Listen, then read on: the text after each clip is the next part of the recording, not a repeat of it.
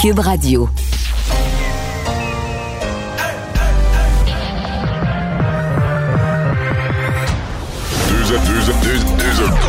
Deux animateurs cohérents, deux visions différentes. Une seule émission, pas comme les autres. Mario Dumont et Vincent Dessureau.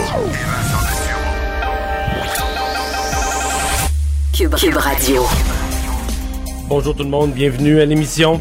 Bienvenue pour euh, passer avec nous ces deux prochaines heures. Euh, on va euh, avoir pas mal de choses. Un point de presse d'ailleurs du gouvernement qui vient de se terminer il y a quelques instants qu'on va pouvoir vous résumer. Bonjour Vincent. Salut Mario. Ouais, pas mal de nouvelles en, Oui. qui concernent la COVID. Euh, un, premier ministre, M. Legault, qui a l'air d'avoir son troc aujourd'hui. Je sais pas. Je sais Vraiment pas parce que a lu les réseaux sociaux, là, mais il a l'air d'avoir son troc aujourd'hui. Ouais, puis reste. Puis je sais- que toi, ce côté-là, parce que tu, tu l'as fait, là, là, t'as joué la game. Là. Euh, je, je- souvent, je t'entends souvent parler de, des politiciens là, actuellement au pouvoir avec quand même de l'empathie en disant que c'est des, c'est des êtres humains là, qui ont à gérer ça. Puis nous, on, on est stressé, on dort mal, puis on peut imaginer ceux qui ont des décisions impossibles à prendre comme ça. Je pense qu'aujourd'hui, ça paraissait un peu là, la cuirasse de François Legault euh, Ouais. était un peu plus fissurée. Euh, Ouais. Lui-même disait, tu sais, d'habitude, ben, tu sais, mettons, moi, je peux dire ça en analyse, mais c'est rare que le premier ministre lui-même dit, là, j'ai la moitié du monde qui chiale parce que j'en fais trop, puis l'autre moitié qui chiale parce que j'en fais pas assez. Ben, on va revenir ben, aux détails de ces mesures, mais dans un premier temps, euh, là, on vient d'avoir, il y a quelques instants, euh, une grosse nouvelle qui sort de la Cour municipale de Montréal. Oui, le chanteur Éric Lapointe qui euh, vient de plaider coupable, donc d'avoir, on sait, là, violenté une femme à la suite d'un party, euh, bon, euh, qui pourrait lui, bon, euh, c'est ça, on dit qu'il pourrait éviter un casier judiciaire, parce que les avocats ont suggéré euh, qu'il obtienne une absolution. Alors, on aura plus de C'est détails. toujours à la Cour municipale, là, hein, on n'est pas, on pas Exactement, rendu à Cour municipale de. Montréal. Il dit d'ailleurs, je m'excuse à tous ceux que j'ai pu décevoir. J'espère qu'elle fait que la victime me pardonnera. Alors, à 51 ans, plaide coupable. Anaïs aura plus de détails pour, pour nous, mais ça vient de tomber le juge Steve Larivière qui devra bientôt annoncer s'il entérine la suggestion des avocats, donc d'y aller avec une absolution. Bon, revenons à la COVID. Donc, bilan aujourd'hui au Québec, un peu moins décourageant. Les hospitalisations sont en hausse, mais moins. Les autres chiffres sont plutôt à la baisse. Euh, Donc, c'est donc ça, ça donne un petit peu de répit. Oui, il faut rappeler qu'au mardi, je compare souvent avec le même jour dans les autres semaines. Ah la oui, c'est la vrai. semaine dernière, on était à 838. Donc, euh, ça monte, mais la semaine d'avant, il y a deux semaines, c'était dans les 400. Là. Alors, la- de- il y a deux semaines à la semaine dernière, c'était vraiment une montée fulgurante. Puis là, c'est une montée un, un peu moins importante. Donc, euh, Parce que, parce que les chiffres du mardi, dans le fond, les chiffres publiés le mardi matin, c'est les chiffres du lundi. Et ça, c'est un peu, il y a une bonne partie des analyses, je pense, qui datent du dimanche. Puis le dimanche, ça roule pas mal moins. Là, les laboratoires, les cliniques de dépistage, puis tout ça. c'est euh, ça roule moins. C'est pour ça que bon, les chiffres qu'on a le mardi matin sont souvent plus bas. Mais quand ça. même. Mais, ça c'est ça, comme tu vois, ça il y a, bien matin y a quand même un bon euh, moins important là, par rapport à la semaine dernière. Donc, on va espérer que ce soit une tendance euh, qui soit plus forte. On verra dans les prochains jours. Donc, tu disais 900 personnes qui, qui ont été infectées, 7 décès, 12 personnes hospitalisées, euh, moins 5 personnes aux soins intensifs par région. Euh, Capitale nationale, 132 cas. Montréal, 269. Là où il y a des, quand même des gros chiffres, je veux dire, Appalaches, 73. L'Outaouais est à 49. La Montérégie, euh, qui goûte quand même depuis un certain temps, là, 111 nouveaux cas. Donc, euh, c'est les chiffres qu'on a, a aujourd'hui. Mais effectivement, ce sera à surveiller dans les prochains jours. Dans les éclosions, quand même, qui ont fait jaser, il y a également, on sait, du côté de, de, l'Armada, donc une équipe de, de hockey, du circuit courtois? en, proportion d'une population touchée, je pense que à peu près la plus grosse éclosion que j'ai vue. Hein. C'est euh, ouais, important, surtout que bon, on parle là, ben, en fait, c'est la bonne nouvelle. On parle de jeunes qui semblent n'ont pas de grands symptômes de la COVID en ce moment, mais la Ligue de hockey junior majeur a confirmé tantôt qu'après la découverte d'un cas lundi, ben, on a fait des tests et là on arrive à 18 cas. Euh, évidemment, tout est arrêté pour 14 jours. Euh, on dit qu'il y a un protocole sanitaire très serré quand ça arrive et que c'est quand même un rappel que la contagion s'est élevée hein, quand ça rentre dans un certain milieu. C'est pas trop long. Alors, l'armada de Blainville-Boisbriand qui, euh, qui est arrêté jusqu'à nouvel ordre. Ouais, disons que ça, ça remet en perspective. euh, au début de la semaine, euh, évidemment, les gens étaient bon déçus, frappés par l'annonce concernant les sports. Pour certaines personnes, le sport, c'est d'une grande importance, puis je je les comprends bien. Mais on avait dit, ah, dans le sport, il n'y a pas vraiment d'éclosion. Ben, c'est... c'est ça. donc c'est un rappel douloureux que oui, dans le sport, il y a des risques, euh, il y a des risques d'éclosion. Oui. Euh, dans ce cas-ci, c'est quasiment toute l'équipe dans le fond qui est. Euh, Et écoute, ça peut encore là sur quelques jours, on peut avoir des, des nouveaux cas qui se, qui se pointent. Et là, on se rappelle, c'est des jeunes, c'est pas trop inquiétant. Mais au point de presse de la ville de Montréal, il y a un peu plus fait autour d'une heure, on a quand même eu un rappel sur le fait que oui, là, on a une vague qui a touché davantage les jeunes, mais malheureusement, ça finit par atteindre des, couches plus euh, vulnérables de la société, entre autres les personnes plus âgées, les 65 ans et plus. Aujourd'hui, Mylène Drouin euh, de, la, santé publique à Montréal a fait cet avertissement-là, disant que malheureusement, euh, dans le taux de, dans le nombre d'infections par jour qu'on a à Montréal, l'importance de la tranche 65 ans et plus est de plus en plus importante. On peut l'écouter là-dessus. Euh, je vous parlais au cours des dernières conférences de presse euh, que la majorité de nos cas sont chez les 18-34 ans. C'est encore le cas. Mais ce qui nous inquiète, c'est que depuis deux semaines, on voit clairement que la proportion de nos cas chez les 65 ans et plus est en nette augmentation. Alors qu'il qu représentait 6% de nos cas euh, il y a deux semaines, maintenant c'est de 12 à 15% selon les journées. Donc on a doublé euh, le nombre de cas dans cette catégorie d'âge et on le sait, ce sont euh, des groupes beaucoup plus à risque pour développer des formes sévères et évidemment euh, être hospitalisé ou avoir besoin de, soins de santé euh, plus poussés. Bon, alors c'est pas des bonnes nouvelles. Euh, pour Montréal. Euh, d'ailleurs, elle a fait le point un peu sur les éclosions également, le nombre d'éclosions. Il y en a 130 qu'on est en train de gérer. En général, ce sont de petites éclosions, au dire de, la docteure Drouin. 50 euh, en milieu de travail, 42 en milieu scolaire, 18 services de garde, 12 en milieu de soins et 8 dans, la communauté. Puis elle spécifiait dans la communauté, elle dit entre autres c'était des gyms et des équipes de sport. Alors c'est un problème qu'on n'aura plus avec le 28 jours de, de, partie. Alors, pour, ces, euh, pour la communauté, cette partie-là va être réglée au dire de Mylène Drouin. Bon. Conférence de presse, donc, de 15 heures de François Legault. On parlait tout à l'heure de son air un peu... Euh, fatigué, excédé, mais bon, il y avait quand même des choses à annoncer. Oui, ben il a, commencé en faisant certaines comparaisons là, dans le monde, en rappelant que les gens devraient jeter un coup d'œil à ce qui se passe un peu ailleurs, montrant qu'en Europe, il y a des pays qui, sont, euh, qui font face à cette deuxième vague. Des villes également près de chez nous. Euh, il a comparé le fait que nous, avec, euh, si on se compare à Chicago, Détroit, là, dans les grandes villes, on dit c'est à peu près le même, la même proportion du problème qu'on a. On est moins pire qu'à Boston et à New York. A fait l'exception, dans les grandes villes voisines, c'est Toronto, euh, qui a moins d'infections, moins de décès. Alors, euh, comment on se l'explique ça? Ben, monsieur, monsieur Legault n'en a pas d'explication. J'aimerais bien ça le savoir. Je leur souhaite que ça se poursuive comme ça, mais des réponses, on n'en a pas. Est-ce que c'est parce que les gens de Toronto sont plus, respectent davantage les règles? Ça, on le sait pas non plus. Mais à Toronto, ça va mieux. Euh, monsieur Legault s'inquiète évidemment des hospitalisations et a tenu, tu sais, il faut rappeler aux gens le côté exponentiel. Tu on l'a répété souvent.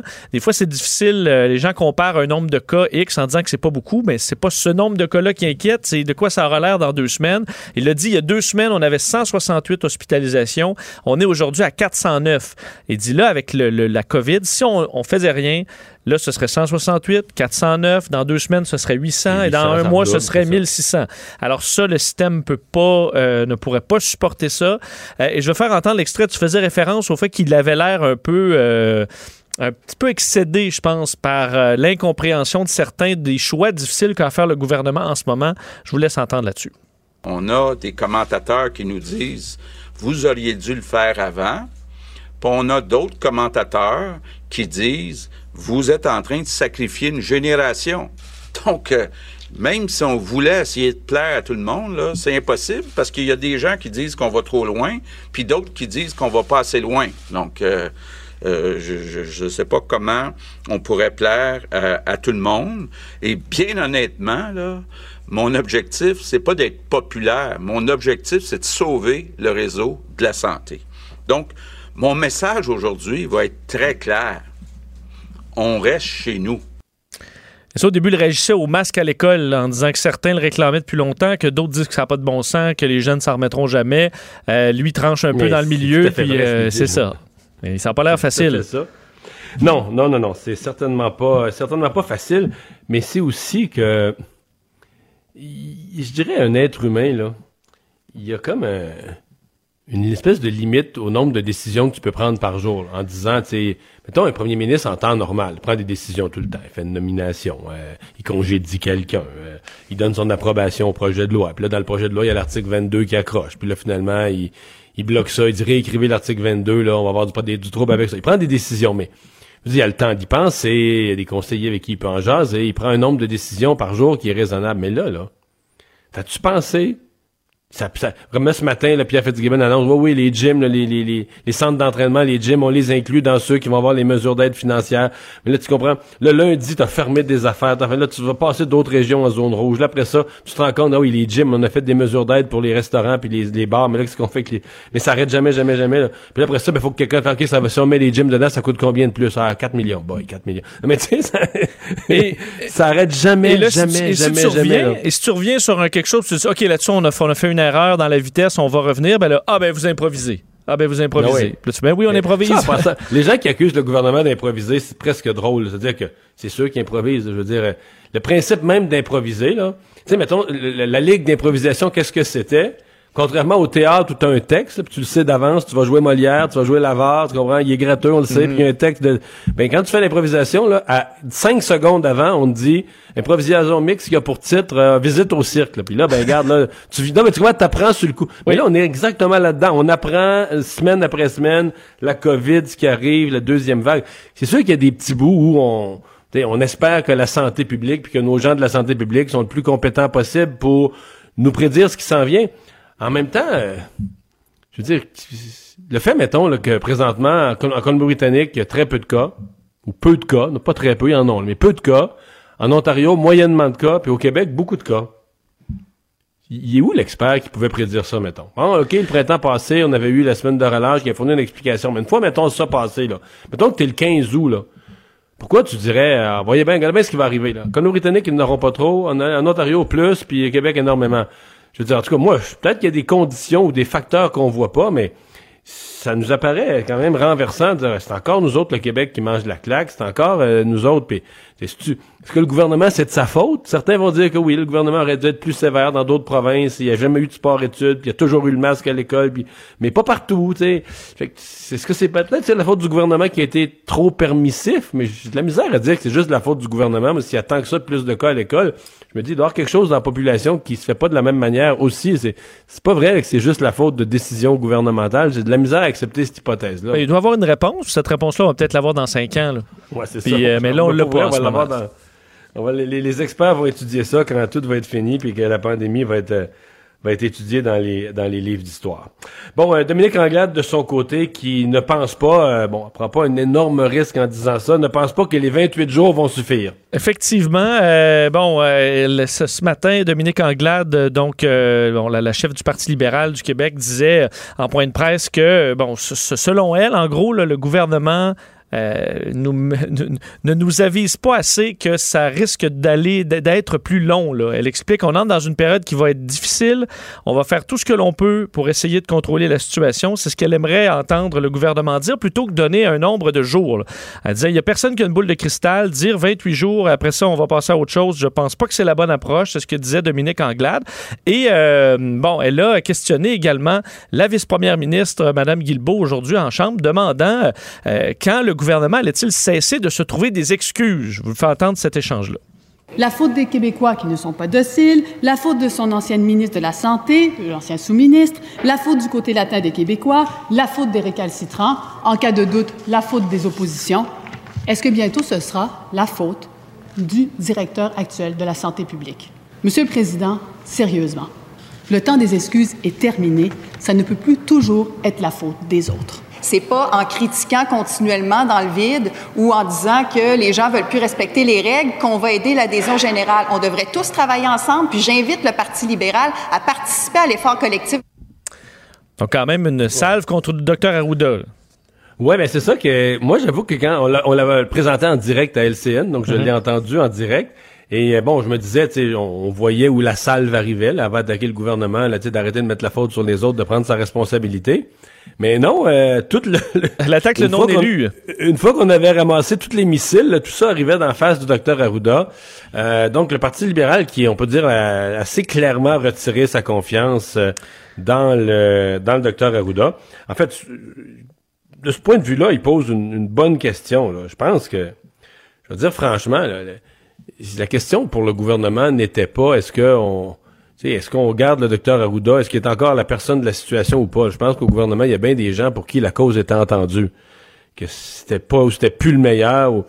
Mais euh, c'est juste, est-ce que tu changes, là, tu sais, en, en plein milieu, euh, tu sais, en plein milieu de la, de la, course de Formule 1, est-ce que tu changes le chef mécanicien, là, tu sais, ou après, après le 35e tour, la mi-chemin dans la course, si c'est lui qui a fait les ajustements sur le véhicule jusqu'à maintenant, si c'est lui qui connaît, là, tu comprends, c'est lui qui connaît tout ce que tout ce qu'il a mis comme ajustement spécifique dans le véhicule, est-ce que tu en amènes un autre là, qui va je sais pas. Mais si on avait euh, une fenêtre pour le faire, c'était cet été. C'est pour ça que là, on est en pleine deuxième vague. Là, on l'a renouvelé. Est-ce qu'on a manqué cette occasion-là de repartir euh, euh, fraîchement avec quelqu'un de nouveau? Ouais, parce que personnellement, là, sais, je suis toujours sensible aux caricaturistes. Puis quand les, caricaturistes commencent à mettre le docteur Arruda comme quelqu'un qui fait des explications compliquées, puis quand c'est lui qui parle, on comprend jamais c'est rendu, c'est rendu que les caricaturistes s'amusent avec ça.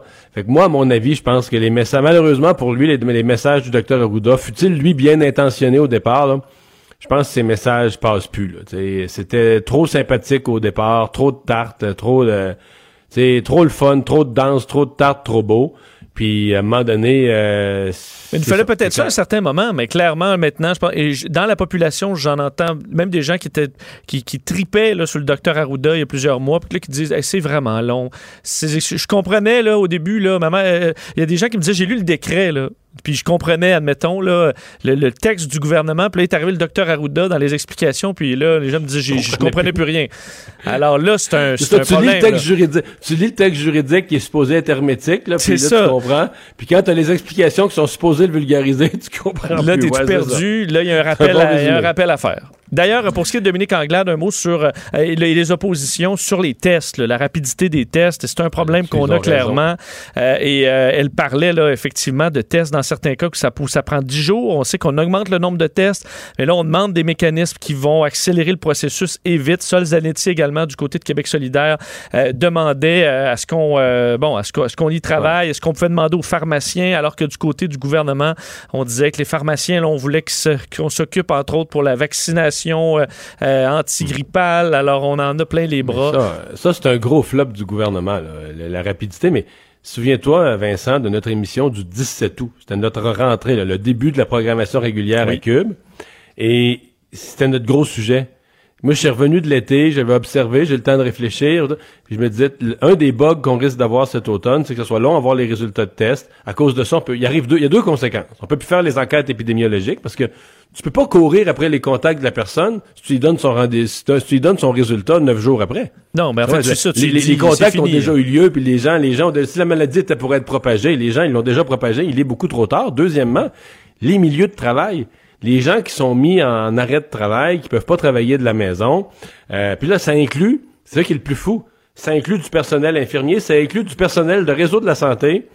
Euh, donc, on attend après son test. On attend après son test. Et pendant ce temps-là, on peut pas enseigner, on peut pas travailler, on peut pas travailler dans le réseau de la santé. On est mis sur la touche parce que les résultats de test rentrent pas. Et souviens-toi que Christian Dubé, euh, dès le mois d'août, avait dit, oui, oui, c'est un problème qu'on a, mais là, c'est un peu à cause des vacances, puis là, on s'attaque à ça, puis c'est une affaire qu'on va régler cet automne. Bon, j'allais dire, c'est pas mieux que c'était. Probablement que si Christian Dubé était là, il dirait, ben, on l'a amélioré, mais là, on fait 10 000 tests de plus. Effectivement, les ressources de plus qu'on a mises euh, ont pas raccourci les délais, ils ont permis de faire 10 000 tests de plus par jour, ou à peu près. Mais le problème des délais, là, il, il est pas banal, il est terrible. Est-ce qu'on se retrouve avec des gens aussi qui vont se faire tester juste pour euh, avoir la conscience tranquille, mais qui n'ont pas de symptômes, qui n'ont pas côtoyé personne? Je sais pas à quel point c'est un problème. Peut-être qu'il y en a qui se font tester pour rien. En même temps, si tu regardes les taux de positivité, tu dis, ils sont quand même élevés. Il n'y a pas tant de monde que ça qui se font tester pour rien. Puis, à la limite, Vincent, si quelqu'un se fait tester un peu trop, il a été en contact avec quelqu'un, il est un peu trop prudent, mais en même temps, si tu commences à punir ce monde-là ou à leur interdire, tu t'avances pas parce que ces gens-là trop prudents sont quand même des gens prudents, c'est-à-dire que ils se mettent en ceux, qui sont trop prudents sur le test, c'est ceux qui sont prudents aussi pour se mettre en isolement, pour Oui. tu sais, fait qu'ils veulent pas ils veulent pas se promener dans la nature puis distribuer le, le, le- le joli virus. Fait qu'est-ce que tu peux vraiment te mettre à leur reprocher puis leur dire hey, restez chez vous, ben, allez pas vous faire tester. Hein? C'est sûr qu'on parlait des surprises, puis que M. Legault est un peu tanné, justement. On, on se comprend qu'il y a beaucoup d'inconnus. Dans ce qui était connu, par contre, c'est de se préparer tout l'été pour une deuxième vague et qu'on soit capable que le système de test soit efficace. Puis là-dessus, on se rend compte que ça ne fonctionne pas, malheureusement. Euh, bon, un taux d'occupation encore très élevé dans les urgences. Oui, et euh, c'est la situation ben, est inquiétante. D'ailleurs, il a dû... euh, enfin, on a Surtout à Montréal, là, et la- la- ben, encore plus la banlieue, la, la ville et la banlieue, mais c'est très montréalais comme, comme phénomène présentement, le, le gros débordement des urgences. Absolument. On pense, euh, bon, l'hôpital Maisonneuve-Rosemont, dont on parle souvent à 144% l'Institut universitaire en santé mentale Douglas, 167 euh, Montérégie également, l'hôpital Pierre-Boucher, 174 euh, La Nodière, Laurentide, des régions qui sont très touchées. Euh, évidemment, Montérégie, là, moi j'ai des témoignages de gens qui disent on peut, tu peux comme plus y aller à l'hôpital. C'est à ce point-là. parce que la moyenne, c'est 133 Je pense que c'est la région, non, on a, euh, ben, Montréal, euh, oui, je pense que la région, euh, sur la moyenne, souvent il y a des endroits où c'est très touché, comme à Montréal, la moyenne, c'est 103% Donc, euh, d'occupation, alors Oui, que mais dans... faut faire attention à la moyenne. Faut faire attention à la moyenne parce que c'est aussi que, tu sais, les hôpitaux qui sont au à Montréal, il y a peut-être un tiers des hôpitaux qui sont ouverts. Puis quand tu te mets à regarder la liste, tu te rends compte que ce sont les petits, là. Tu sais, ce sont des plus petits hôpitaux, etc. Mais tu sais, les, les gros hôpitaux, ceux qui reçoivent massi- massivement les patients, le CHUM, Maisonneuve-Rosemont, euh, Garde-Civile, comprends. tu sais, les gros hôpitaux sont, sont dans les problèmes. Et, euh, et là, il amène la question, c'est que plus tout ça est, est engorgé, ben là, plus il faut délester à certains endroits, il faut se trouver de l'espace. On comprend que les, les médecins, euh, les, les, les intensivistes, les, on s'organise pour euh, essayer de libérer, des, pour accueillir, parce que le taux d'occupation, là, on le calcule avec un pourcentage, mais on peut l'augmenter, mais là, on, on met des gens partout et on devra faire du délestage en chirurgie. Là, on en fait de plus en plus. Christian Dubas est invité à réagir tantôt euh, là-dessus, sur le fait qu'on avait dit qu'on essayait d'éviter ça. Malheureusement, pas le choix, mais on va essayer de le faire de façon plus ciblée. Alors, essayer de fermer euh, une salle de chirurgie et pas toute l'aile au complet, par exemple, si c'est possible de le faire. Alors, on travaille vraiment à diminuer le délestage. Malheureusement, des chirurgiens en attente, mais la liste s'allonge et s'allonge en raison de cette situation là, de plus en plus critique dans notre système hospitalier. Merci Vincent. Culture et société.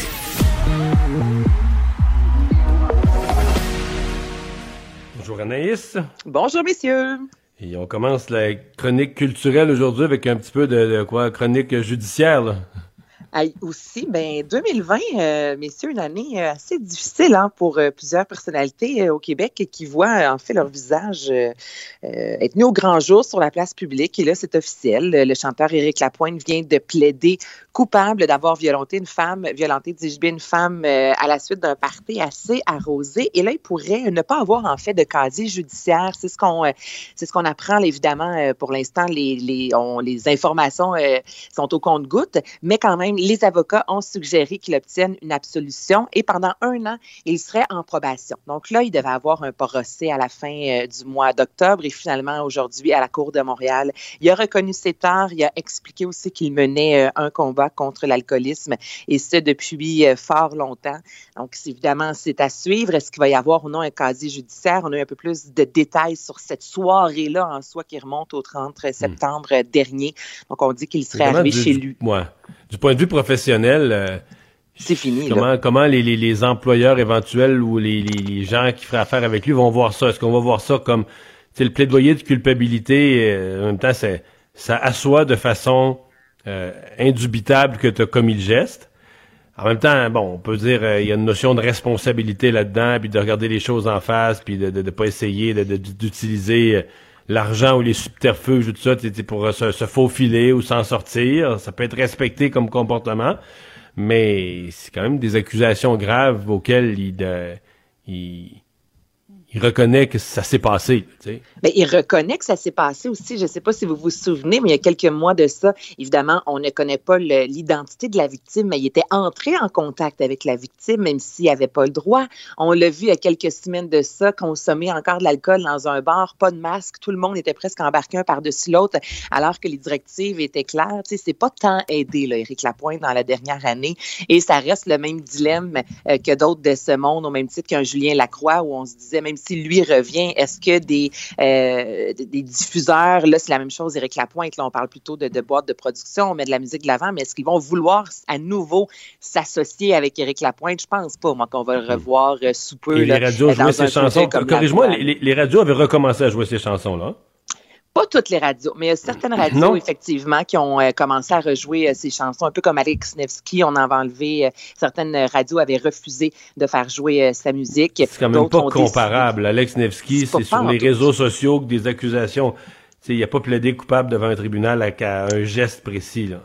Absolument. Mais Eric Lapointe, on a entendu sa musique jouer il n'y a pas si longtemps, même titre que Michael Jackson. On avait retiré sa musique et là, après un certain temps, c'est comme si euh, euh, on avait le droit à nouveau de faire jouer la musique de cette personne-là. Reste à voir. tu sais, Est-ce qu'il va y avoir des spectacles? Est-ce que les gens vont acheter des billets? Moi, en tout cas, personnellement, euh, je pense qu'il va y avoir un avant et un après 2020 pour beaucoup d'artistes, dont Eric Lapointe.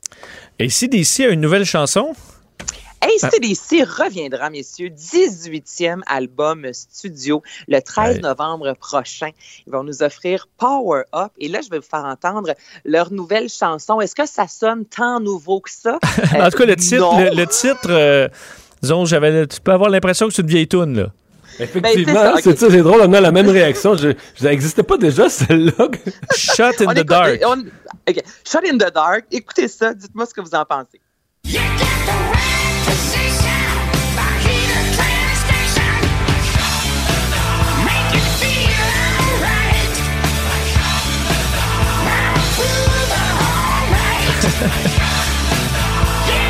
C'est pas mauvais. C'est Non. mauvais. On change pas une recette gagnante, mais en même temps, euh, Vincent, si tu étais un fin connaisseur des CDC, que tu me disais, Anaïs, c'est une chanson qui est parue euh, trois albums de ça, j'aurais pu te croire parce que ça sonne vraiment ACDC comme toujours. Bon, on va vendre- faire des, dans les publicités de pick-up, là. ça va marcher. Parce que moi, je me sens dans la clientèle cible. J'ai l'impression que la chanson, elle s'ad- elle s'ad- elle s'adresse plus aux gars de 50 ans qui écoutaient ici d'ici qu'aux jeunes de 17 qui, Oui. Mais c'est correct, c'est arrivé, c'est vrai, avec un album expérimental là, euh, où il y a toutes sortes d'instruments avant, sais, serait bizarre. là. C'est que On aurait dit, essaie de, se mettre au goût du jour, puis ça, sonne faux. C'est ça. Non, Ça sonne juste. Ce que les fans vont apprécier de cet album-là, c'est que c'est en fait le retour un peu de Malcolm Young, le cofondateur qui est décédé en 2017. Mais Angus Young et Malcolm Young qui ont vraiment, euh, excusez-moi l'expression, mais jamais ensemble toute leur vie. Donc ils ont enregistré en fait plusieurs moments studio qui sont qui ont été euh, qui ont qui se sont jamais retrouvés en fait sur un album et on a décidé d'ajouter euh, quelques-uns de ces moments-là à l'album. Donc c'est peut-être ce qui va faire en sorte que les fans vont apprécier euh, encore plus le nouvel album qui sortira le 13 novembre prochain, mais c'est ça. C'est- du ACDC, Mais- c'est bon, on change pas. Euh, j'ai pas lu le, le texte ou entendu le texte de la chanson au complet, mais Shot in the Dark, ça veut dire tirer dans, tirer quand il fait noir, tirer dans le noir, hein? Ouais. J'ai pas lu les paroles non plus, Mario. Non, ça peut aussi apparaître comme un drôle de, Ben, comme un drôle de titre, là. Ben, Hmm, mais ils vont l'expliquer dans la chanson. euh, Ouais, c'est ça, c'est ça. Surtout aux États-Unis, on a eu tellement de ces exemples. Tu sais, ça sonne, ça sonne à la porte, il fait noir, tu le sais pas. Tu hey, sais. Sinon, c'est vrai. Là-dessus, oui. On verra le fin du texte. c'est- là, ouais. c'est Ouais, quoi non, demain, ça, là, je vais vous arriver avec une belle traduction de cette chanson-là, messieurs. Ça vous va? Avec une analyse littéraire. Avec une analyse littéraire de Shot Bon, Dark, nouvelle En attendant, parle-nous du Festival du Nouveau Cinéma. Ah, ça, c'est triste. En fait, c'est ce soir que devait officiellement s'ouvrir le 49e Festival du Nouveau Cinéma. Il y a une programmation sur le web, comme euh, la majorité, en fait, des, événements qui n'ont pas pu euh, euh, avoir lieu en raison de la COVID. Donc tout ce qui est sur le web, ça va bien. Il y a plusieurs films que vous pouvez découvrir. Toutefois, ce soir, on devait diffuser en première le film Souterrain de Sophie Dupuis. Sophie Dupuis qui nous a offert Chien de garde, qui, je vous rappelle, a représenté le Canada aux Oscars. Et ce film-là devait sortir cette semaine au cinéma. On sait que les cinémas sont fermés. Donc là, c'est ce soir que les, fans, ceux qui espéraient vraiment voir le film, c'était leur chance, imaginez-vous. Les centaines de billets se sont vendus en moins de 90 minutes. C'était au cinéparc, euh, tout près en fait de l'aéroport de Montréal. Pierre-Éliott Trudeau est là en raison de la météo. Parce que je ne sais pas chez vous, mais moi, je peux vous confirmer qu'à Saint-Bruno, c'est de la flotte et pas à peu près. Ils vendent à l'extérieur. Donc, on a décidé d'annuler cette représentation-là et ce ne sera pas euh, remis. Donc là, ceux qui espéraient enfin enfin voir ce film-là devront patienter des semaines, voire des mois, parce qu'il n'y a aucune autre représentation là, de programmer. Il faudra attendre la réouverture des, des cinémas et à écouter tout ce qui se dit présentement avec le gouvernement. Ce ne sera pas pour tout de suite. C'est possible, Anaïs, d'être payé pour regarder le tournage d'une émission? Écoute, euh, ben, l'idée est bonne en fait. En même temps, évidemment, il faut avoir euh, beaucoup de sous et c'est ce qu'on a fait pour la première de la 46e saison de Saturday Night Live. Euh, vous le savez, aux États-Unis, en fait, tout comme au Québec ou à Montréal, on ne peut avoir de public dans la salle. Donc, on s'est dit, ben on va les engager. Comme ça, sur le contrat, ce sera ah. des figurants et on va leur Et là, tu as le droit, en termes de production télé, tu as le droit de... C'est vrai que j'ai remarqué qu'on entendait des gens rire. Je ne sais pas si on mis plein de techniciens, euh, mais il y avait donc un public payé. Il y avait un public payé. Chaque, euh, chaque donc, c'est plus du public? 150. Mais non, c'est plus du public, c'est des figurants qui sont là pour applaudir et qui sont là pour rire. Donc, ils se sont vus chacun euh, remettre en fait 150 dollars et comme ça, ben, ils sont l'équipe de production est légale, c'est des figurants. Reste à voir. Écoutez, là, c'est sûr que ça devient, c'est des sous, ils ont pas évidemment les mêmes. C'est mieux d'être légal puis impeccable parce que d'après moi, le président Trump va faire vérifier leurs livres. Là. Écoute. ça va mieux d'être. ça va mieux d'être parfait. Et il y a le... va se pencher sur le sujet. Ben, l'idée est là, puis il y a de l'argent derrière. Donc pourquoi pas? Il y a André Ducharme, euh, de l'ex de Rocky Belles Oreilles, encore très présent là, dans le milieu, qui euh, a perdu son père et qui est assez de, de, de, de mauvaise humeur. là qui est de mauvaise humeur, qui a fait une publication relativement courte, je vous dirais, sur les médias sociaux, qui a été partagée quand même cinglante près de 8000 fois. Donc, il raconte que son père euh, est décédé. Il dit justement que, bon, euh, la COVID, c'est un virus. Ça fait en sorte, oui, il y a des gens malades, mais aussi des milliers de rendez-vous médicaux qui ont été annulés. Il dit ça a été le cas de mon père. C'est aussi des centaines de malades admis à l'urgence sans aucun accompagnement. C'est le cas de mon père. Ce sont des gens qui décèdent seuls. C'est le cas de mon papa. Donc, il raconte vraiment la, les dernières heures, en fait, la réalité euh, assez difficile que son père a vécue. Et il s'en prend à tous les coups comme il dit, qui ne croient pas euh, à la COVID-19, à tous ceux et celles qui ne portent pas le masque. Et ben, comme je vous dis, ça a vraiment fait jaser sur les médias sociaux. Ça a été partagé, partagé, partagé. Donc, je pense qu'il a réussi vraiment à toucher euh, les gens. En même temps, c'est triste parce qu'on vient d'apprendre qu'il a, a perdu son père. Merci Anaïs. Ben, ça me fait plaisir. À demain. À demain. Mario Dumont et Vincent Dessureau.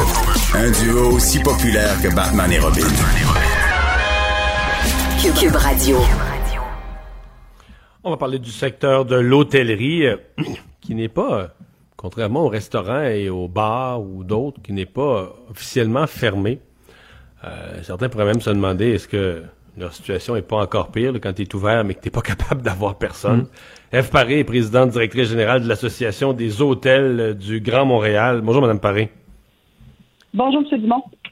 Euh, vous avez publié un communiqué aujourd'hui où vous parlez de, patience. Euh, vous dites la, notre patience est, à bout, là. Effectivement, euh, vous savez, le secteur de l'hôtellerie, ça a été un des premiers à tomber dès mars dernier, avant même qu'on se mette en pause avec l'annulation des championnats de patinage artistique. Et depuis, ben, il n'y a, plus, a plus de clients. vous savez, généralement, on a 80% des clients qui viennent de l'extérieur de la province. Donc, dans le contexte actuel, euh, il n'y en a pas de clients. On disait cet été qu'on avait de la misère à avoir 10% d'occupation. Là, on est, mettons, le mois d'octobre, qui est un mois, c'est la clientèle locale, les touristes internes du Québec au Québec. Il reste quoi euh, présentement comme pourcentage si on avait en mettre un sur les derniers jours, les dernières semaines? Actuellement, quand je parle aux membres, on a entre 2 et 5% d'occupation dans les hôtels euh, cette semaine. Mettons à 2% mettons, c'est pas ta mettons, tu as 500 chambres, 2% ça veut dire que tu as 10 personnes, tu as 10 chambres louées. Ça vaut-tu la peine?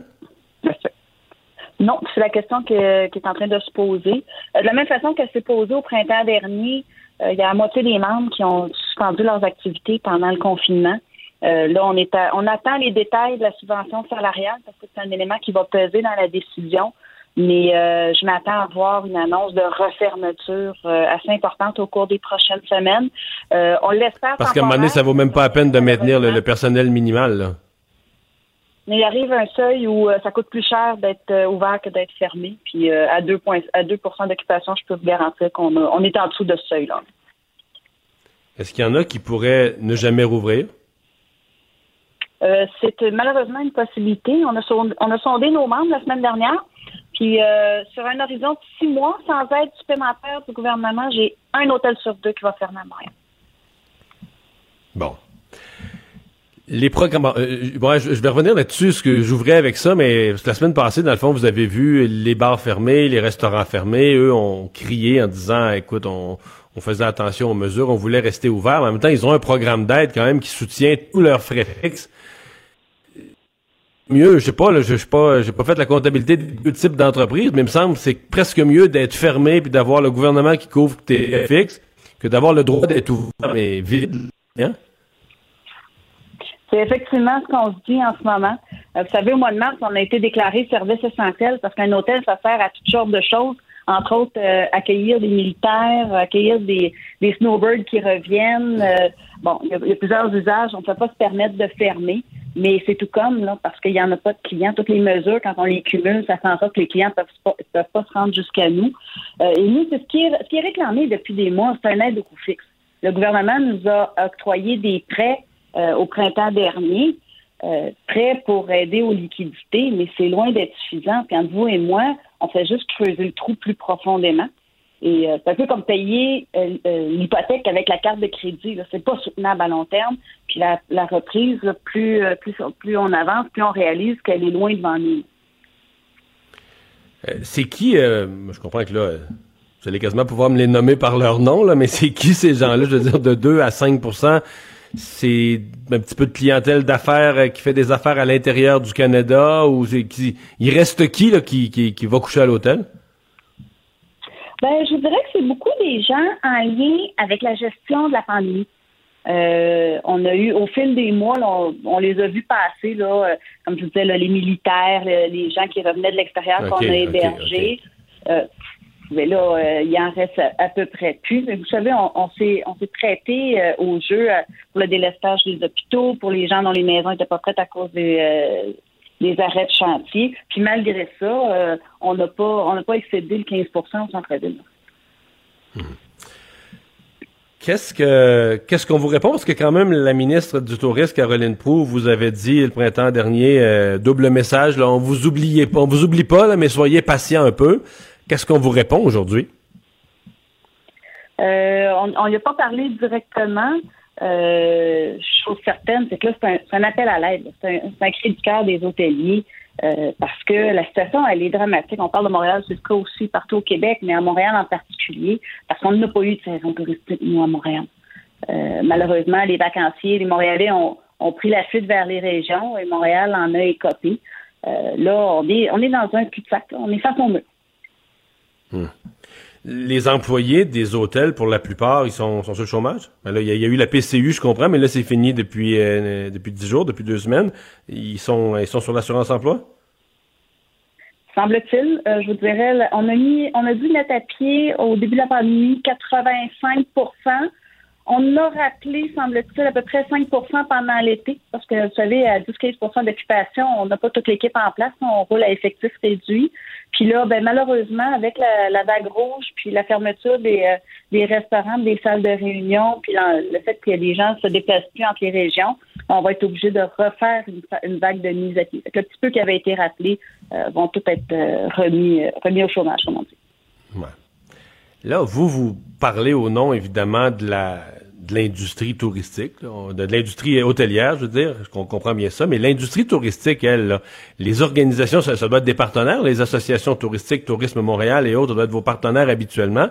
Est-ce que eux sont inquiets? Parce que eux leur euh, la qualité de leur offre touristique là je te l'ai dit je suis rendu peut-être l'été prochain ou dans deux ans je sais pas quand est-ce que l'humanité va recommencer à voyager mais il y aura un jour où on recommencera. Je veux dire si à Montréal euh, les hôtels de qualité ont tombé au combat on manque de place etc la capacité de Montréal d'accueillir euh, des grands congrès d'accueillir autant de touristes d'accueillir le Grand Prix il y a tout ça pour en souffrir. Est-ce que les ma question c'est est-ce que les institutions touristiques sont inquiètes de, du risque de détérioration de l'offre hôtelière? Bon, vous comprendrez que je ne commenterai pas en leur nom, mais chose certaine, on travaille très étroitement avec eux, qui sont très sensibilisés, très à l'écoute. Euh, le danger qui nous guette, là, c'est, euh, vous savez, un hôtel, c'est un actif immobilier. Euh, on risque d'en perdre en cours de route. Puis là, on a des congrès, des événements d'envergure qui sont finis pour les prochaines années. Là, ceux qui sont cette année l'année prochaine, on essaie de les replacer dans le calendrier. Mais si on n'a plus la capacité d'accueil, ça se peut que ces événements-là ne puissent pas se tenir. C'est des événements qui sont finis pour 2023, 24, 25 et suivants.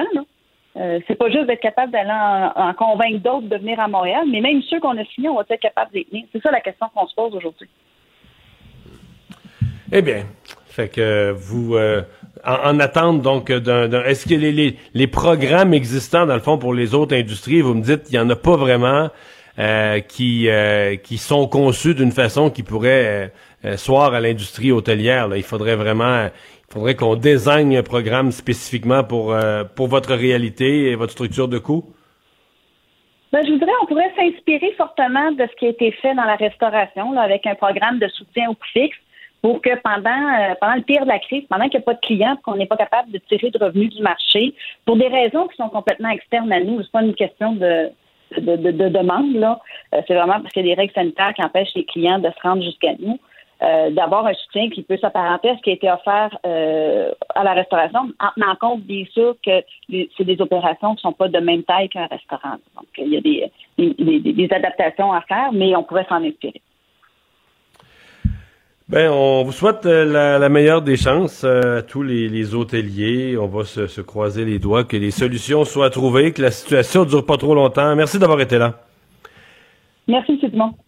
F. Paré, présidente directrice générale de l'Association des hôtels du Grand Montréal. Un portrait pas tellement réjouissant. On va s'arrêter. On va parler euh, sport dans un instant. Le Canadien qui, euh, toute la journée aujourd'hui, hier soir, c'était le, premier tour du repêchage avec un petit peu de spectacle, malgré que ça se faisait en ligne. Mais là, aujourd'hui, le Canadien a continué à recruter. Mario Dumont et Vincent Dessureau. Des propos crédibles, avec des fois un brin de sarcasme. Ben, quand les nouvelles sont moins crédibles. Mario Dumont et Vincent Dessureau. Cube Radio. Et c'est l'heure de parler sport. Euh, Jean-François Barry qui est là. Salut. Salut Mario. Bonjour à tous nos auditeurs. Oui, et ça commence avec une, une triste nouvelle. Je pense que ça a attristé beaucoup de gens aujourd'hui. Ben, on peut pas rester insensible à ça de façon générale dans la vie. Mais je sais pas pourquoi, hein, Guy Lafleur, euh, parce qu'évidemment, on parle de Guy Lafleur qui a malheureusement une récidive de son cancer du poumon. C'est le CHUM qui en a fait l'annonce aujourd'hui. On se souviendra que suite au traitement, euh, au pontage qu'il a reçu, on a découvert aussi en faisant des examens euh, qu'il avait hum, une masse cancéreuse sur le poumon. Donc, on lui a enlevé le bout d'un lobe du poumon ainsi que les ganglions. Et là, bien évidemment, quand ça t'arrive, tu te fais suivre régulièrement. Puis il avait l'air de bien aller récemment. Oui, on, semblait quand même confiant qu'on avait enlevé ce qu'il avait enlevé, puis qu'il allait avoir la paix pour un temps, là, mais... Oui, puis au début, il était plus amaigri, mais les dernières fois qu'on l'a vu, il avait repris sa, carrure, sa stature. On l'a même vu là, pour le lancement de ses vins. Il avait l'air en pleine forme. Malheureusement, il va devoir débuter des traitements d'immunothérapie et de chimiothérapie. Euh, on n'a pas fait vraiment de commentaires, euh, si ce n'est qu'il va se battre, euh, bien sûr, mais je sais pas, le démon blond, Guy Lafleur, il, vient, il vient nous chercher, ça nous, ça nous attriste. Surtout que j'ai l'impression, me semble, depuis, autant, il, autant il y a eu une vie merveilleuse, autant depuis, me semble, une dizaine d'années, quinzaine d'années, avec Bon, son fils, les problèmes de santé, on a l'impression que, que ça veut pas le lâcher. Alors, ben, bonne chance à Guy Lafleur. Évidemment, tout le monde est avec lui, derrière lui. Ben, on, va, on, va, parler, Jean-François, dans quelques instants, une pneumo-oncologue, vraiment une spécialiste de, du cancer du poumon, hmm. voir comment elle... Évidemment, la récidive, ben, on n'est pas spécialiste, mais la récidive dans le cancer, on n'aime jamais bien ça, quand, ça quand ça revient. Là, ça doit être difficile psychologiquement aussi. Là. Tu, sais, tu sais que tu tombes là-dedans. Puis, euh, Mais il y avait un peu de positif, euh, Jean-François, dans le sport, parce que c'est beau le repêchage, je pense, comme moment, de voir des jeunes réaliser leurs rêves. Et là, euh, ben, c'était le cas dans les dernières heures. Mais c'était beau l'image dans leur maison aussi, hein? Oui, dans leur salon, avec leurs leur parents. Ben oui. Mais sérieusement, ça, c'était beau. D'ailleurs, il y en a eu encore aujourd'hui, quelques-uns qui se, qui se filmaient encore via FaceTime et la réaction, c'est spectaculaire, euh, c'est le fun. Mais entre tout ça, c'est d'une longueur, c'est interminable. Aujourd'hui, moi, je me suis tapé la deuxième ronde parce que le Canadien avait trois choix de sélection. Fait que je disais, je regardais ça en direct. ça a pris deux heures. Deux heures et quart. Imagine la deuxième ronde, c'était. Mais je faisais ça pour vous autres, les gars, pour pouvoir vous expliquer qui les Canadiens. les Canadiens repêchaient deux fois. Les Canadiens repêchaient deux fois en deuxième ronde, là. Ils repêchaient trois fois, mais ils en ont échangé un finalement. Donc, ils ont repêché ah, seulement deux fois. Donc, le premier, c'est Luke Talk. Euh, et ça, c'est le frère de Alex Talk qui joue pour euh, les Golden Knights de Vegas. Euh, il a fait beaucoup jaser là, dans les séries. Tout le monde disait que c'est le joueur idéal à avoir en série sur une troisième, quatrième ligne parce que c'est un gros bonhomme et vous ne serez pas surpris, évidemment, d'apprendre que son frère est 6 et 2, 203 livres à 18 ans. Donc, on est allé chercher, euh, on est allé chercher du muscle. Et d'ailleurs, il était là, son frère. les deux frères étaient réunis dans la dans l'image qu'on a vue. Il a déjà réagi. Euh, il est content de faire partie du Canadien. Alors ça, c'est une belle prise. Et après ça, on a ajouté en deuxième ronde euh, John Missack, un Tchèque de 5 et 10, 175 livres. Et depuis ce temps-là, le Canadien a repêché deux autres fois en quatrième ronde Jack Smith et Blake Biondi, euh, tous les deux provenant du programme américain. Et honnêtement, je ne peux pas vous en dire plus. De toute façon, quand on arrive à l'entour de, de, ces choix-là, pas que ce pas des bons joueurs de hockey, je ne veux pas minimiser ça, mais je veux dire, même les, même les gens à la télé qui nous expliquent ont moins d'informations, puis on n'a pas de visuel, puis on a, ça commence à être tard. Oui, c'est ça. Ouais, c'est ça. On les connaît moins. alors, si on revenait sur, ben sur le premier choix d'hier soir, le premier choix d'hier soir, ben écoute, moi j'ai été, euh, surpris. J'aurais aimé ça que le Canadien repêche euh, quelqu'un de la Ligue junior majeure du Québec parce qu'il y en avait un de disponible, qui repêche peut-être Hendrix euh, Lapierre. Euh, j'aime toujours ça quand la seule franchise euh, francophone québécoise euh, repêche à, l'interne, mais malheureusement, ça semble pas être dans leur priorité parce que même aujourd'hui, on a laissé passer tous les Québécois qui avaient disponibles. On s'est encore tourné du côté américain. On aime beaucoup le programme américain du côté de Trevor Timmons. Mais le grand, le grand défenseur que goalie que le Canadien euh, là, j'oublie son prénom. Caden Goalie, que le Canadien est allé chercher hier. Eux, là, ce qu'on a lu aujourd'hui, c'est qu'ils ne pouvaient pas le laisser passer parce qu'eux l'avaient bien avant sur leur liste. Donc, il était même un peu surpris qu'il soit encore là au 16e rang. C'est un grand bonhomme, encore une fois. Son, un de ses idoles, c'est Shea Weber. On comprend pourquoi. Le grand défenseur de 6 et 3, capitaine de son équipe à, Prince Albert, aux Riders de Prince Albert dans l'Ouest. Euh, fait que j'ai l'impression que, quand Shea va partir, ben, lui va arriver. Peut-être qu'il sera pas aussi bon non plus. Euh, mais ça, c'est à suivre, hein, parce que d'ailleurs, aujourd'hui, j'ai vu ça euh, pendant que j'écoutais les deux heures et demie de, de ronde. Shea Weber, c'est un choix de deuxième un grand défenseur, là, grand défenseur solide défensivement, puis capable de relancer l'attaque, puis tout ça, puis qui a un bon lancer. Je veux dire, euh, c'est comme dans une équipe de hockey, c'est une valeur sûre, sûre, sûre. T'en veux, euh, à la limite, si t'en as trop, tu finiras par en échanger, mais c'est comme une des bases du hockey, un bon défenseur de même. Ah, je suis totalement d'accord. Parce que moi, je suis rendu... Euh, tu sais, j'étais comme excité hier, puis tellement... Il y a tellement de choix du Canadien qui ont mal tourné, puis que on nous promettait mer et monde pour au dernier moment, puis une fois rendu dans la Ligue nationale, puis là, quand ils sont bons, ben là, finalement, on leur trouve des défauts personnels, humains, on n'aime pas les bars où ils sortent, on n'aime pas les gens à qui ils se tiennent, ou on les encadre pas assez, ou je le sais pas, puis finalement, ça, c'est incroyable le nombre de, de, choix qui ont mal tourné, là. Ouais, mais tu sais, c'est parce qu'on a le nez collé dessus, parce que c'est comme ça un peu dans les autres équipes aussi. Là. Quand on pense, tu sais, sais, aujourd'hui, là, il y a huit rondes pour toutes les équipes. Puis là-dessus, il y en a peut-être deux qui vont faire l'équipe, puis peut-être euh, un autre là, qui va venir jouer sporadiquement. Fait que la majorité joueront pas dans la Ligue nationale. C'est plate, puis on, crée de grandes attentes avec ça. Puis oui, je pense qu'on a pris une valeur sûre. Je l'ai dit tantôt, un gars comme Hendrix Lapierre, c'était un coup de dé à cause de ses commotions, alors que lui, je pense que c'est une valeur sûre. Aujourd'hui, il a publié une photo de lui sur la ferme. C'est un, fils d'agriculteur, un gros format, euh, qui est habitué, ce qu'il expliquait, c'est qu'il est habitué de travailler dur. Fait que, tu je pense que côté caractère, côté physique, il y, a tout, et apparemment qu'il patine comme le vent. Fait que ça, ça c'est une expression qu'on dit beaucoup dans le hockey. Là, il patine comme le vent, mais c'est rare d'entendre ça d'un gars de 6 et 3. Là.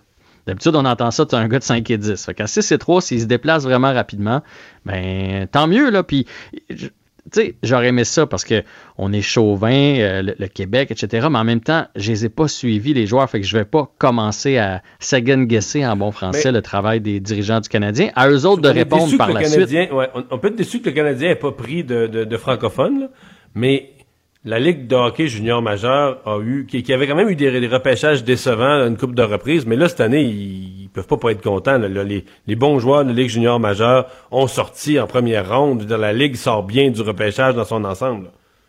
Mais la Ligue sort bien hier. Est bien sortie hier. Aujourd'hui, ça a été plutôt tranquille. Hein? Quand même, ah, en deuxième, euh, troisième, il y a eu seulement, je pense, c'est trois joueurs dans ces deux rondes-là qui sont sortis qui proviennent de la Ligue junior majeure du Québec. Mais hier, effectivement, cinq représentants. Puis tu sais, je veux dire, quand tu Alexis Lafrenière qui sort premier, là, c'est vraiment. Puis lui, on le sait qu'il va avoir une belle carrière. Puis je pense que Mercer puis, euh, puis Lapierre aussi vont avoir de, belles carrières. Fait que, j'ai hâte de voir euh, leur, euh, leur bilan à eux, de quelle façon ils vont regarder ça. Mais hier, ça faisait longtemps qu'on n'avait pas vu ça aussi du côté canadien. Je pense que c'est 19 des 31 joueurs qui proviennent du Canada, dont 5 euh, Québec ou encore les maritimes, là, parce que dans la Ligue junior majeure du Québec, il y en a quand même deux qui provenaient des maritimes. Fait que c'est une belle, c'est une belle récolte.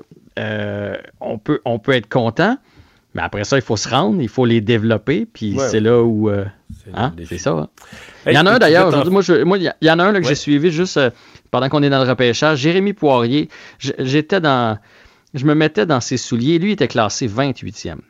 Fait que lui, il était sûr, ou en tout cas proche de sortir hier. Il doit s'être filmé parce qu'il demandait de, se filmer. à chaque fois que quelqu'un se présentait au micro, il devait se dire C'est-tu là que je sors? C'est-tu là que je sors Il était classé 28e et finalement, il est sorti 72e aujourd'hui avec les Flames de Calgary. C'est un petit Québécois qui joue pour, euh, Saint-Jean, mais bon, on que ça a dû être long. S'il y a du caractère, là, il va se dire je vais les faire je vais les faire payer, je vais les... tous ceux qui m'ont pas repêché, je vais voir qu'ils se sont trompés. Hein? Ben, leur faire, ben, écoute, on, payer on lui souhaite, là, mais dans ce temps-là, quand tout le monde passe, là, sur le coup, j'ai fait comment ça que le Canadien ne le prend pas au deuxième tour, mais là, quand tu es rendu au 72, ça veut dire qu'il y a plusieurs personnes qui ont soulevé une interrogation dans son cas. Interrogation, c'est ça. Ce que j'ai lu, euh, c'est que ce serait son jeu défensif. Il est très, très, très, très axé sur l'offensive. Et eh boy, oublie ça pour le Canadien. Un défenseur, ça, ça ira pas avec Claude Julien il n'a pas été dans l'univers de considération du Canadien. Il y a une petite vite parce qu'on n'a plus de temps, mais on va commencer à avoir des spectateurs au football. Au moins, il y a une place. Là. Hey, mais en fait, c'est pas fait, là, mais le gouverneur de la Floride, Ron DeSantis, a dit que les, euh, les Dolphins ont le droit d'accueillir 65 000 personnes dans leur stade. Eux qui en, qui en accueillaient 13 000 présentement, lui, il a dit il n'y a pas de problème. Alors, ils ont le droit d'avoir 65 000 personnes. Mais pour l'instant, les Dolphins et la NFL ont dit non, non, non, non, on va garder ça à 13 000. C'est suffisant. Surtout qu'ils ah. commencent à sortir des cas de partout. On a su pour les Titans et maintenant, il y en a chez les, les Patriots. Fait que calmons-nous le pompon avec les spectateurs en temps de COVID. Merci Jean-François. À demain. Les autres. Mario Dumont et Vincent Dessureau. Joignez-vous à la discussion. Appelez ou textez le 187 Cube Radio 1877 827 2346. Alors Vincent, rappel de cette euh, nouvelle de cet après-midi là à la Cour municipale de Montréal, Éric Lapointe qui plaide coupable. Oui, euh, plaide coupable donc relié à cette histoire euh, de, voie de fait pour un événement survenu le 30 septembre 2019 à son domicile lors d'un party. On sait qu'il était rentré chez lui avec une femme, il y avait une autre femme déjà là, il y a eu une dispute, il aurait saisi la victime par le cou pour l'accoter contre un meuble, appelé le 911 donc la, plaignante à ce moment-là. Et ben, ça amène donc Éric Lapointe finalement plaidé coupable. Euh, il, a dit d'ailleurs, je m'excuse à tous ceux que j'ai pu décevoir. J'espère que la victime me pardonnera.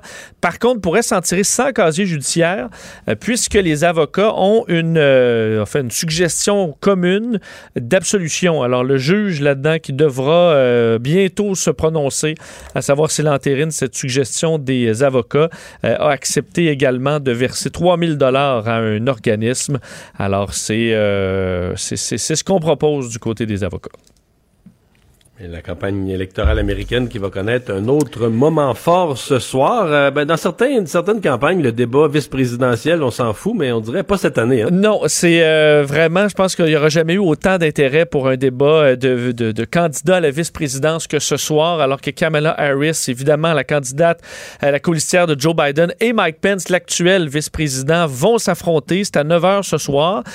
pourquoi c'est si important? Bien, évidemment, parce que le premier débat, on s'entend, il n'y a pas eu d'idée là Alors, si on veut en apprendre un peu sur c'est quoi... plus de contenu ce soir, ben, c'est inévitable. Les deux, c'est pas, pas du monde qui vont s'engueuler, c'est pas les mêmes personnalités. Mike Pence est réputé pour son calme. En fait, il est inébranlable. Alors, c'est sûr qu'on devrait... Il y a beaucoup de sujets quand même à l'ordre du jour. Là. Euh, il y en a neuf, si je me trompe pas. Alors, ça, ça va y aller. Mais on devrait, donc, pour ceux qui veulent vraiment la différence un peu plus politique des idées, c'est peut-être ce soir qu'on va en apprendre davantage. Euh, et également, ben, dans les points importants, Mike Pence a vraiment besoin d'un coup de circuit, enfin, d'un coup, il a besoin de faire une très bonne performance. Il n'a pas juste besoin de s'en tirer, essayer de défendre le bilan ce soir.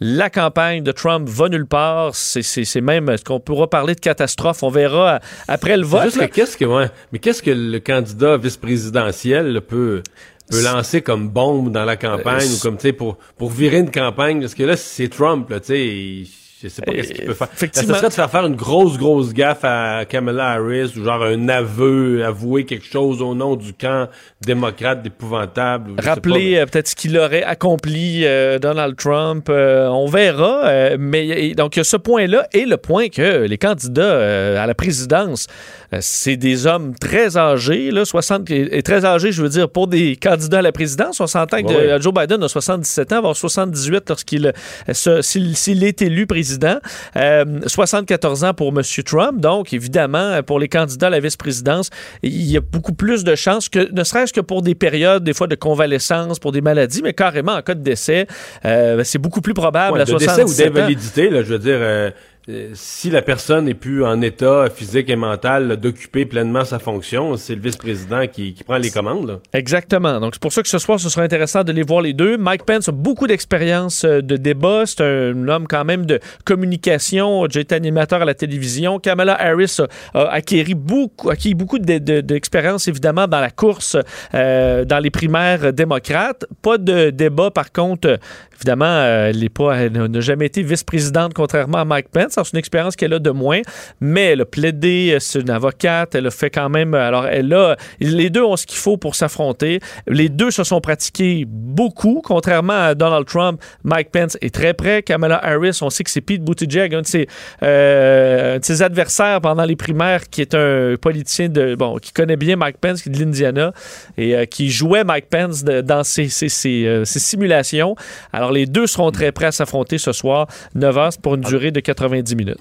Pendant qu'eux se préparent, le président Trump lui a été, comment dire, actif sur les réseaux sociaux. Euh, bon, écoute, Donald Trump... En lettres majuscules, Oui, oui, cloîtré. Les lettres minuscules, c'est trop banal. Il est euh, à la Maison-Blanche et là, il doit piétiner là, parce qu'évidemment, il serait supposé être dans les, un rallye après l'autre, le partisan.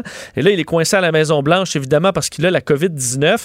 Alors là, il a tweeté euh, vraiment là, en traitant Joe Biden de wacko. on pourrait le traduire par cinglé, disant que Joe Biden, c'est un cinglé avec un faible QI, là, les fake news. Alors, il est reparti, euh, il est reparti là-dedans. Euh, tout, y passe. Oui, oui, tout y passe aujourd'hui avec, euh, bon, que le... le, mais, mais Vincent, oui. c'est pas imaginable, là. Je veux dire, pense-y, là. L'homme le plus puissant au monde, le président des États-Unis, il est dans la Maison-Blanche, tu comprends, il a accès, il pourrait prendre le téléphone puis parler à Macron en cinq minutes. Tu sais, là, là, je comprends qu'il faut qu'il fasse campagne, il faut qu'il se fasse réélire, ça marche pas, mais ce qu'il fait, là, il est sur Twitter, les dents bien serrées, enragées, puis il met son caps lock pour se mettre en, lettres majuscules, là. Puis il s'obstine sur Twitter comme un, je veux dire, euh, comme un troll, là, qui passe à, On se l'imagine dans son sous-sol, quelqu'un qui a pas de job à troller sur Internet, mais c'est le président, là. Euh, c'est inimaginable, c'est impensable. Et des insultes, puis, puis le fait d'écrire en majuscule, c'est comme, tu sais, on dit dans le, dans le code de vie des, réseaux sociaux, écrire en majuscule, c'est crier. Bon, tu peux écrire un mot de temps en temps, un mot par mois en majuscule peut être toléré, mais écrire tout le temps en majuscule, c'est quasiment comme dire fou, là, tu sais, c'est Ouais, parce que c'est mal vu, euh, honnêtement. Les, gens qui se mettent à écrire en majuscule, souvent, c'est parce que ça commence à, aller plus, être plus difficile. Des gens qui ont besoin d'aller prendre une fin de petit week-end au chalet, euh, euh, peut-être. D'ailleurs, et parce que le Lincoln Project, évidemment, c'est un groupe de républicains anti-Trump qui le, le, bombardent sur les réseaux sociaux. Ils ont été quand même efficaces dans les dernières heures parce que de, Trump, on ne l'a pas vu depuis plus de 40 heures, alors qu'on le voit d'habitude pas mal tout le temps. Et là, ils ont parti. Ils disent depuis 44 heures, on l'a pas vu, on le voit tweeter, mais on ne le voit plus physiquement. Donc là, il laisse entendre qu'il est peut-être plus malade ou qu'il est exact. pas en forme. Alors, nous ont parti le hashtag Where is Trump? En disant où se cache le président, sors de ton bunker, sors de ton sous-sol. Et le, le, le, le, hashtag est devenu un des plus populaires sur Twitter. Si c'est pas le plus populaire aux États-Unis en ce moment, c'est Where is Trump? Et ça, ça a juste pour but de, de, de faire, de, faire péter les plombs. Là. Le problème, c'est que ça fonctionne. Alors, on verra dans les prochaines heures. Alors que les médecins euh, de Donald Trump ont fait le point aujourd'hui disant qu'il n'avait pas eu de fièvre depuis quatre jours, euh, plus de symptômes depuis 24 heures et qu'il se sentait bien. Alors, c'est le, court résumé de ces symptômes qu'on a eu dans, les, euh, dans le plus frais de son état de santé. On va enchaîner tout de suite avec une entrevue. Vincent, tu nous as parlé de cette nouvelle plutôt que la, la chef de la santé publique de Montréal s'inquiétait de voir plus de cas chez les 65 ans et plus depuis quelques jours. Kwok Den Nguyen est gériatre et ex-chef de l'escouade chargée de limiter la propagation de la COVID-19 dans les milieux de vie pour personnes aînées. Bonjour. Bonjour, M. Dumont. Bon, et euh, c'était euh, à prévoir selon certains. On commençait d'une pandémie où les, les jeunes se les jeunes se passaient le virus, mais que à un moment donné, euh, les jeunes allaient la passer à des plus âgés. Et là, on, on constate que ça arrive chez les 65 ans et plus. Ça vous inquiète? C'est sûr que c'est inquiétant. C'est ce qu'on surveille depuis la, la, la, reprise des cas, de savoir est-ce que la population, la génération euh, affectée va changer des, des, plus jeunes aux plus vieux et aux très vieux. Puis c'est sûr que c'est inquiétant parce que euh, on, sait que chez la personne âgée, la, attraper la COVID est associé à, à des, des, des, formes beaucoup plus sévères et dans les pires cas à plus de décès, c'est sûr. Ouais. Votre escouade avait été créée en pleine crise quand ça, allait au plus mal dans les CHSLD. Euh, est-ce que est-ce qu'elle est encore active? Est-ce qu'on vous a laissé euh, dans un rôle pour préparer les institutions à la deuxième vague? Écoutez, euh, le gouvernement fait énormément, je, pense durant l'été, là, énormément de préparatifs avec tout ce qui a été appris durant la première vague. Du côté du groupe duquel je faisais partie, on, a remis nos recommandations et un rapport vers la mi-juin. Et depuis ce temps-là, c'est sûr que la balle est dans le, camp du gouvernement puis de, tout euh, le système de santé. Est-ce que vos recommandations ont été suivies? Écoutez, euh, toujours cette question, mais euh, ah, grosso modo, je veux dire, pardon? Ben, écoutez, nous, notre objectif, c'était, je pense qu'au départ, la, pandémie a pris beaucoup de gens par surprise, pas juste au Québec. Fait l'idée d'avoir un groupe qui s'y connaît, euh, entre autres en, maladies infectieuses, en épidémio, mais aussi euh, principalement euh, pour les soins aux personnes âgées, c'était d'amener la science et, de, faire des propositions très concrètes qui peuvent aider directement sur le terrain. Après ça, est-ce que le, tout, le gouvernement puis le système de santé est capable de s'adapter? Je veux dire, ça, ça, c'est un peu en, dehors de, notre mmh. mandat. Puis l'autre chose, c'est sûr que nous, on, on amène beaucoup la lentille des personnes âgées mais après ça, c'est sûr que le gouvernement doit faire l'intégrale de nos propositions et des, autres acteurs dans la société pour prendre leurs décisions. Ouais.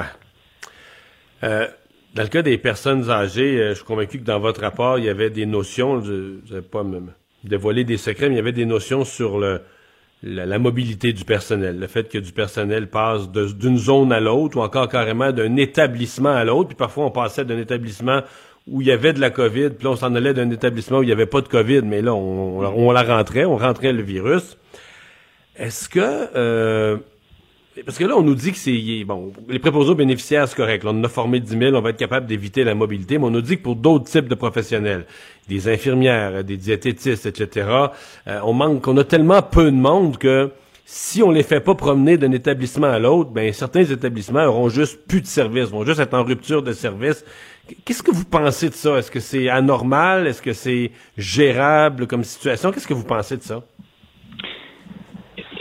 on fait face à une maladie infectieuse et, donc elle est très différente de d'autres maladies où effectivement la mobilité du personnel serait, serait moins dommageable. En général, pour les personnes âgées, il reste que c'est toujours mieux d'avoir le même personnel parce que les personnes âgées en perte d'autonomie sont un peu ont leur particularité puis quand on les connaît, ben on donne des meilleurs soins.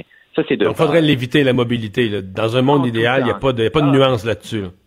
Ça, ça c'est clair, net et précis. Puis je dis tout le temps que les bons soins pour la COVID, c'est juste des bons soins en gériatrie en général. Puis des bons soins en gériatrie en général, ben, c'est des bons soins pour la COVID. Parce qu'on s'adapte à la personne en face de nous. Euh, cela étant dit, c'est sûr que dans une maladie infectieuse, c'est nettement plus problématique. On le sait qu'à la première vague, il y a des centres où c'est le personnel et la mobilité qui a été le, vecteur de propagation principal. Euh, je dis pas que c'est de la faute des gens. je veux dire, les gens doivent gagner leur, pain mm. et, c'est ainsi que le système était organisé. Le système était organisé comme ça, donc les gens ils travaillaient dedans. On peut pas les blâmer, c'est sûr. Mais c'était lourd de conséquences, hein?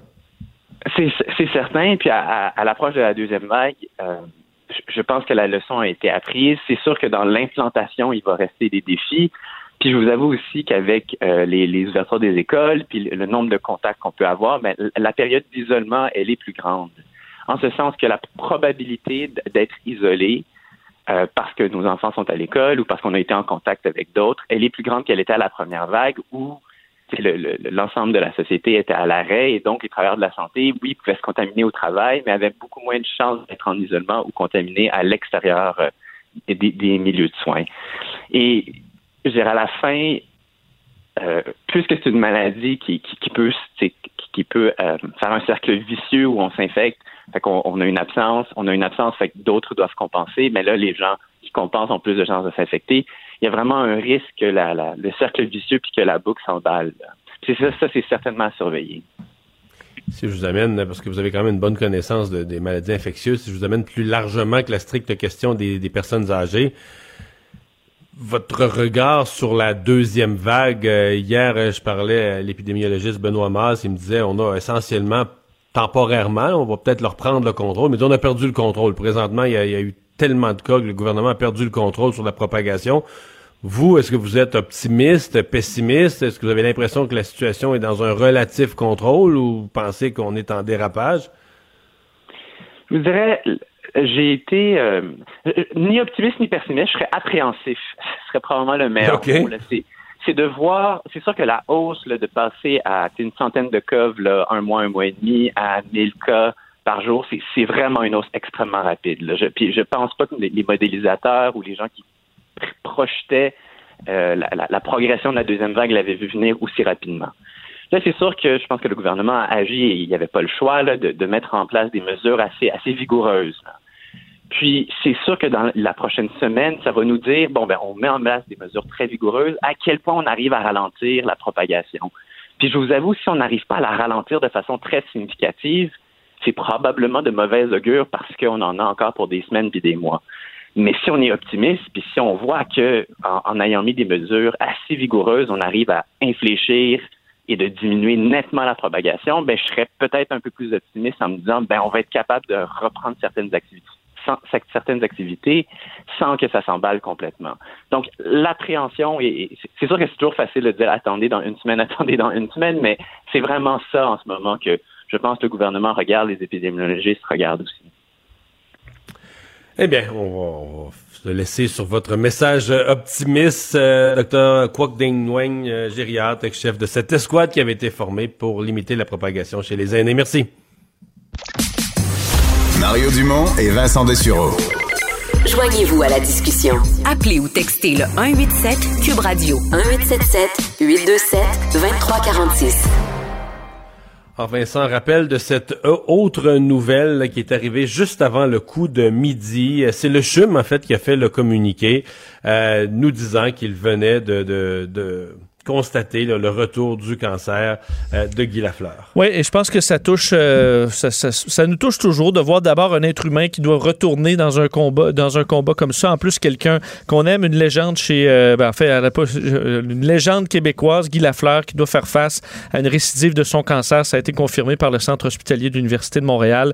Ça lui a été donc annoncé en début de semaine, disant que c'est un dur coup, mais d'ailleurs, il va poursuivre son travail ben, d'ambassadeur on pourrait dire, de la fondation euh, du CHUM pendant les traitements. Alors, c'est tout à son honneur d'ailleurs. Pour en parler de cette euh, maladie du cancer du poumon et d'une récidive du cancer du poumon, Catherine Labbé est pneumo-oncologue à l'Institut universitaire de cardiologie et de pneumologie à Québec. Euh, docteur Labbé, bonjour. Bonjour. Bon, cancer du poumon, une maladie quand même connue. Est-ce qu'on s'inquiète particulièrement de, après avoir enlevé bon un lobe, etc., mais d'un retour, d'une récidive? C'est certain que c'est malheureusement quelque chose qui est fréquent euh, quand on va opérer des patients pour un cancer du poumon, même si c'est peu avancé. On a entre 30 et 60% des gens qui vont avoir une récidive dans les mois ou les années qui suivent. donc, sont toujours surveillés étroitement là, avec des scanners à tous les six mois. Là, c'est certain que moi, j'ai pas accès au dossier de M. Lafleur. Je sais pas c'est quoi sa situation. Euh, quand la maladie revient, des fois, si c'est localement au niveau des poumons, on a l'option de retourner opérer ou de faire des traitements de radiothérapie. donc ça, c'était une de mes questions. Là. Pas parce qu'on a opéré une fois, on pourrait retourner et enlever à nouveau une, euh, un morceau. Là. On pourrait retourner. En théorie, là, le, fait que les traitements qu'ils semblent recevoir, que ce soit plutôt de l'ordre de la chimiothérapie et de l'immunothérapie, ça laisse penser que la maladie est probablement plus avancée que ce qu'elle était au départ. Mhm. Est-ce que euh, vous dites euh, les pourcentages sont quand même élevés après un cancer du poumon que le cancer revient plus le poumon qu'un autre organe? Est-ce que c'est un organe qui a particulièrement tendance à, régénérer de la maladie même quand on pense qu'on a tout enlevé? Oui, donc le cancer du poumon, euh, ben on le sait, ça fait partie des cancers qui a le plus mauvais pronostic. Donc il y a beaucoup de récidives, puis il y a beaucoup de gens qui n'ont pas nécessairement de symptômes non plus quand la maladie va revenir. C'est pour ça qu'ils sont surveillés euh, étroitement. Hmm. Ouais, donc avec ces tests fréquents, vous dites on peut euh, réagir rapidement parce que quand on, peut pas avoir un cancer en phase trop avancée quand on le redécouvre. Non, mais ça arrive que malgré tout, le cancer est effectivement en phase avancée quand on le redécouvre aussi. Parce qu'il est allé vite. Mm-hmm. effectivement. Ouais. Ouais. l'immuno, là, c'est plus nouveau pour les gens. On est habitué à la radiothérapie, la chimiothérapie. Depuis, depuis quelques années, on nous parle de ça. Ça, se combine. Euh, d'abord, pourquoi l'immunothérapie? Puis, euh, de quelle façon ça se combine, par exemple, avec la chimio?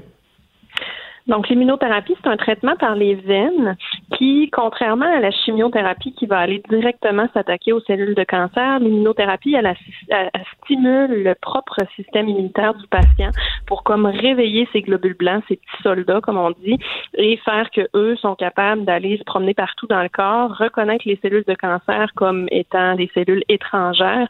Et là, c'est notre propre système immunitaire qui fait le travail et qui va aller détruire les cellules de cancer. Donc, c'est plus ciblé, c'est plus spécifique, ça va moins tuer de bonnes cellules dans le corps versus la chimiothérapie qui tue tout ce qui bouge si on veut. Là. Donc, c'est un traitement qui a moins d'effets secondaires, qui, qui, se prend mieux. Euh, ceci dit, c'est un traitement qui peut quand même aussi avoir des effets secondaires. Puis là, c'est un peu complexe, mais pour chaque patient, dépendamment de la sorte de cancer, euh, il y a des recettes qui ont le plus de chances de fonctionner. Puis des fois, il y a des patients qu'on peut donner l'immunothérapie toute seule et que ça a des bonnes chances de marcher. Mais des fois, on est mieux de donner et la chimiothérapie et l'immunothérapie ensemble. Et là, les deux vont avoir un effet complémentaire et synergique, si on veut. Donc, ça fait qu'on a plus de chances que la maladie réagisse bien à ce moment-là. Et c'est le cas de, de M. Lafleur où on va combiner les deux? C'est ce que j'ai compris du peu d'informations que j'ai eues à travers les médias. OK. Bien, on va se croiser les doigts. Merci beaucoup pour ces explications. Merci. Bonne fin de journée. Au revoir. Alors, vous avez entendu Catherine Labbé, pneumo-oncologue à l'Institut universitaire de cardiologie pneumologie de Québec. Euh, Vincent, ouais. C'est Bien plate. Ouais. C'est un combat, un combat certainement difficile. J'entends que si on donne les deux, c'est parce qu'on y va pour le grand coup pour essayer de vaincre le cancer, mais c'est en même temps parce que est peut-être un peu plus avancé que, ce qu'on a espéré. Il faut rappeler quand même que pour, je pense, beaucoup de gens qui ont dû traverser cette épreuve-là, on critique beaucoup notre système de santé, mais souvent en, oncologie, euh, euh, les, patients ont de très bons mots pour les gens qui s'occupent d'eux, puis les traitements qui sont offerts. Alors, on espère que ça va bien se passer. Ils font, ils font des miracles. Les taux de survie à tous les types de cancers, je veux dire, euh, de décennie en décennie, tu mets ça sur une courbe, c'est spectaculaire. Là. dire, comment, quand on a la chance de vivre dans une société avancée, avec de la médecine avancée, la, probabilité de survivre au cancer s'est améliorée. C'est même pas croyable. Bon, euh, dans les, contre-coups de la COVID, il y a Nez Rouge édition 2020, Noël 2020. On oublie ça. Effectivement, alors que on se questionne sur les, festivités, de quoi aura l'air nos festivités euh, euh, du, temps des fêtes, alors qu'on comprend que l'Halloween, on oublie pas mal ça. Ce qu'on essaie de, garder, ce sera euh, davantage Noël. Mais pour ce qui est d'Opération Nez Rouge, évidemment que pendant la période des fêtes a été une, organisation qui a sauvé assurément de nombreuses vies en évitant des gens de prendre leur volant sous l'effet de l'alcool. Ben, on n'offrira pas le traditionnel service de raccompagnement dans le dans cette saison de, de COVID-19. Ça aurait peut-être été compliqué de, de recruter des... Parce que pour faire un nez rouge réussi, il faut que tu recrutes des bénévoles à ce temps-ci de l'année, l'octobre-novembre. Il faut, que tu faut que tu te prennes d'avance. Euh, D'après moi, si tu lançais demain matin un appel au recrutement de bénévoles pour aller se promener avec quelqu'un qu'on connaît pas dans une auto, euh, les vitres fer les fermées les portes fermées. Ben, c'est ça. Euh, T'assois dans la voiture de quelqu'un, même si cette personne-là porte le masque, t'es dans la voiture. Euh, euh, et également, est-ce qu'il y en aura des, des, des parties, on dit d'ailleurs... Ben, ça, ça c'est même pas sûr, effectivement. C'est ça. Alors, l'organisme disait... Les parties de bureau, les, parties de bureau, c'est quasiment sûr qu'il n'y en aura pas, là. C'est-à-dire qu'on pourra fêter un peu Noël entre amis, des rassemblements restreints. Tout ça, je pense c'est c'est pensable. Là. Mais tu sais, les parties de Noël, déjà, déjà que t'es quelques semaines avant, ça commence fin novembre. Puis pour faire la partie de Noël fin novembre, faut que tu commences à l'organiser, je sais pas, deux, trois semaines d'avance. Oui. Est-ce qu'on est-ce que tu penses que dans un mois d'ici, on va être à organiser un gros party de Noël où le bureau, 88 personnes dans le bureau vont toutes être réunies dans, dans une salle dans le fond d'un restaurant? Ben, on comprend pour des, pas peine d'en parler, des petits endroits où on est capable de se revirer de bord, t'es quelques employés, tu là, finalement tout va bien, euh, soudainement, euh, miraculeusement en novembre. Mais les grandes entreprises, euh, je pense que moi j'ai pas entendu d'endroit où on allait de l'avant avec. je pense que c'est déjà pas mal effectivement oublié. ce que disait l'organisme dans son communiqué dans le contexte sanitaire, après analyse de l'impact sur la logistique du service en collaboration avec la santé publique, on ne va pas de l'avant. Donc on va faire par contre la la, promotion d'une consommation responsable en s'adaptant à la situation exceptionnelle dans laquelle nous évoluons. C'est ce que dit euh, Opération des Rouges. Deux nouvelles de politique fédérale. La première, c'est le directeur parlementaire du budget qui a... C'est fou parce que le directeur parlementaire du budget agit partiellement comme ministre des Finances. C'est lui qui nous dit ce que coûtent les programmes en cette année, en cette année 2020. Oui, et euh, c'est la liste s'allonge hein, et ça coûte très cher. La prolongation euh, de la prestation canadienne d'urgence, dont on a beaucoup parlé, la PCU, pendant quatre semaines, va coûter 6 milliards de dollars. Fait 6 milliards, 3, euh, fait 6,3 milliards au gouvernement fédéral, selon donc les chiffres du directeur parlementaire du budget qui a ventilé un peu les, les, nouvelles également mesures les nouvelles prestations qui ont été annoncées. avec ces, 6, milliards, on arrive, le total de la PCU aux alentours de 82. 82,3 milliards pour euh, la PCU. Euh, c'est énorme. Le 6,3, c'est la, prestation donc de 500 dollars par semaine qui a été étendue à 28 semaines. S'ajoute à ça d'autres mesures, la prestation canadienne de la relance économique euh, qui va durer bon maximum de 26 semaines. Encore une fois, 500 dollars. Ça, c'est pour ceux qui n'ont pas accès à l'assurance emploi, c'est presque 13 milliards. La prestation canadienne de maladie, euh, ça, c'est les journées qu'on peut prendre, les congés de maladie pour ceux qui en ont pas naturellement chez leur employeur, 600 millions. ça, c'est pour 2020-2021 2021, 550 millions pour 2021-2022 et euh, la, prestation pour les prochains aidants, 1,2 milliard. Alors, euh, tout ça, euh, tout ça s'ajoute à la facture quand même importante. Hmm. Ouais. Ouais. Hmm. ce matin, parlant de ça avec Luc Godbout, disait, et ça, j'avoue que ça m'a un peu renversé. Moi, je, je disais, trouvant ces prestations nécessaire au début, devenue trop généreuse en cours de route, je disais, il y a une partie des gens qui ont fait plus d'argent. Tu sais, fond, euh, même s'ils avaient travaillé ou s'il n'y avait pas eu de pandémie, s'ils avaient juste fait leur boulot habituel, ils, auraient fait moins d'argent qu'avec la PCU. Alors, normalement, un programme de compensation, t'es pas supposé faire de l'argent avec ça. T'es supposé, supposé compenser ta perte de revenus, mais t'es pas supposé sortir gagnant. Et là, Luc Godbout m'a corrigé. Il dit, c'est pas que certaines personnes en sortent gagnant c'est globalement l'ensemble, tu sais, le 82 milliards, si on avait laissé travailler tout ce monde-là, ils n'auraient pas gagné 82 milliards, tu comprends-tu? Je comprends, on a compensé plus que tous les salaires, que si on avait gardé tous les salaires. C'est ça. On a donné 82 milliards à des gens qui, collectivement, s'ils avaient travaillé, n'auraient pas gagné, additionné, 82 milliards. Donc, tu dis, OK, c'est hmm. pas juste... Euh, pas juste un étudiant ici et là, puis un travailleur autonome ici et là qui en est ressorti gagnant. Parce qu'on comprend qu'il y a un pilote d'avion qui gagnait 150 000 lui, la PCU, il trouve ça mince, là. mais qu'il y en a qui, qui, étaient à très bas salaire pour qui euh, ça a été euh, une bonne année. Mais il faut dire qu'à ces salaires-là, euh, Mario, c'est des gens qui, on s'entend, vont pas mettre ça dans leur CELI. De l'argent qui va être dépensé instantanément, qui retourne quand même dans l'économie. Mais et on dit les taux d'intérêt sont bas, mais écoute, les taux d'intérêt bas, quand tu as une facture comme ça à payer sur euh, combien de générations. Ben... mais est-ce qu'ils vont rester bas, c'est ça? Est-ce qu'ils vont rester bas pour les 40? Parce que dans l'énoncé du gouvernement, le discours du trône, on dit on se fie sur une politique de bas taux d'intérêt à long terme. Ben, je veux dire, euh, il y a 20 ans, mettons que tu avais demandé aux économistes il y a 20 ans, là, euh, en 2000, quel sera le taux d'intérêt en 2020? Voyons, quelle est la valeur de leur prédiction? Combien aurait dit en 2020? les taux d'intérêt vont être en bas de 1% ça va faire 6-7 euh, ans qu'ils sont bas de même. Mais personne n'y aurait prédit ça. Personne, personne n'aurait prédit ça. Ben, peut-être quelqu'un l'aurait prédit, mais je veux dire, ça aurait été... Il aurait gagné à la loterie, là. Je veux dire... Le Canadien va-tu gagner la Coupe Stanley, d'après toi, en 2040? Là? On a des très bonnes chances ben avec le plan quinquennal. Bon. Ouais, c'est ça. Bon, euh, Ottawa aussi qui s'attaque au plastique à usage unique. En fait, on y est allé d'une liste d'interdictions. Oui, parce que, euh, faut dire, c'était le, gouvernement Trudeau s'est engagé en 2019 à éliminer le plastique tranquillement, le, plastique à usage unique pour 2021, puis ensuite l'objectif zéro déchet en 2030. Tout ça avait été un peu mis sur les lignes de côté euh, pendant la, la, pandémie. On parlait moins euh, d'environnement, mais là, ça revient. Alors, euh, une série de produits qu'on veut voir disparaître d'ici 2021, et ça, c'est les produits qui sont très peu ou pas carrément recyclables. Donc, euh, sacs en plastique, les pailles, les bâtonnets à mélanger, les porte-canettes, les ustensiles et les récipients en plastique qui sont difficiles à recycler. Donc, euh, ces produits-là vont être remplacés par d'autres qui sont, eux, recyclables. Présentement, on recycle 9 du, des produits plastiques au Canada. On voudrait, sans se donner réellement de mais on peut euh, regarder en Europe, l'objectif c'est 19% Alors ce serait peut-être une cible similaire qu'on souhaiterait ici dans le chemin vers le zéro déchet qui est encore très loin, là, Mario. Oui, mettons.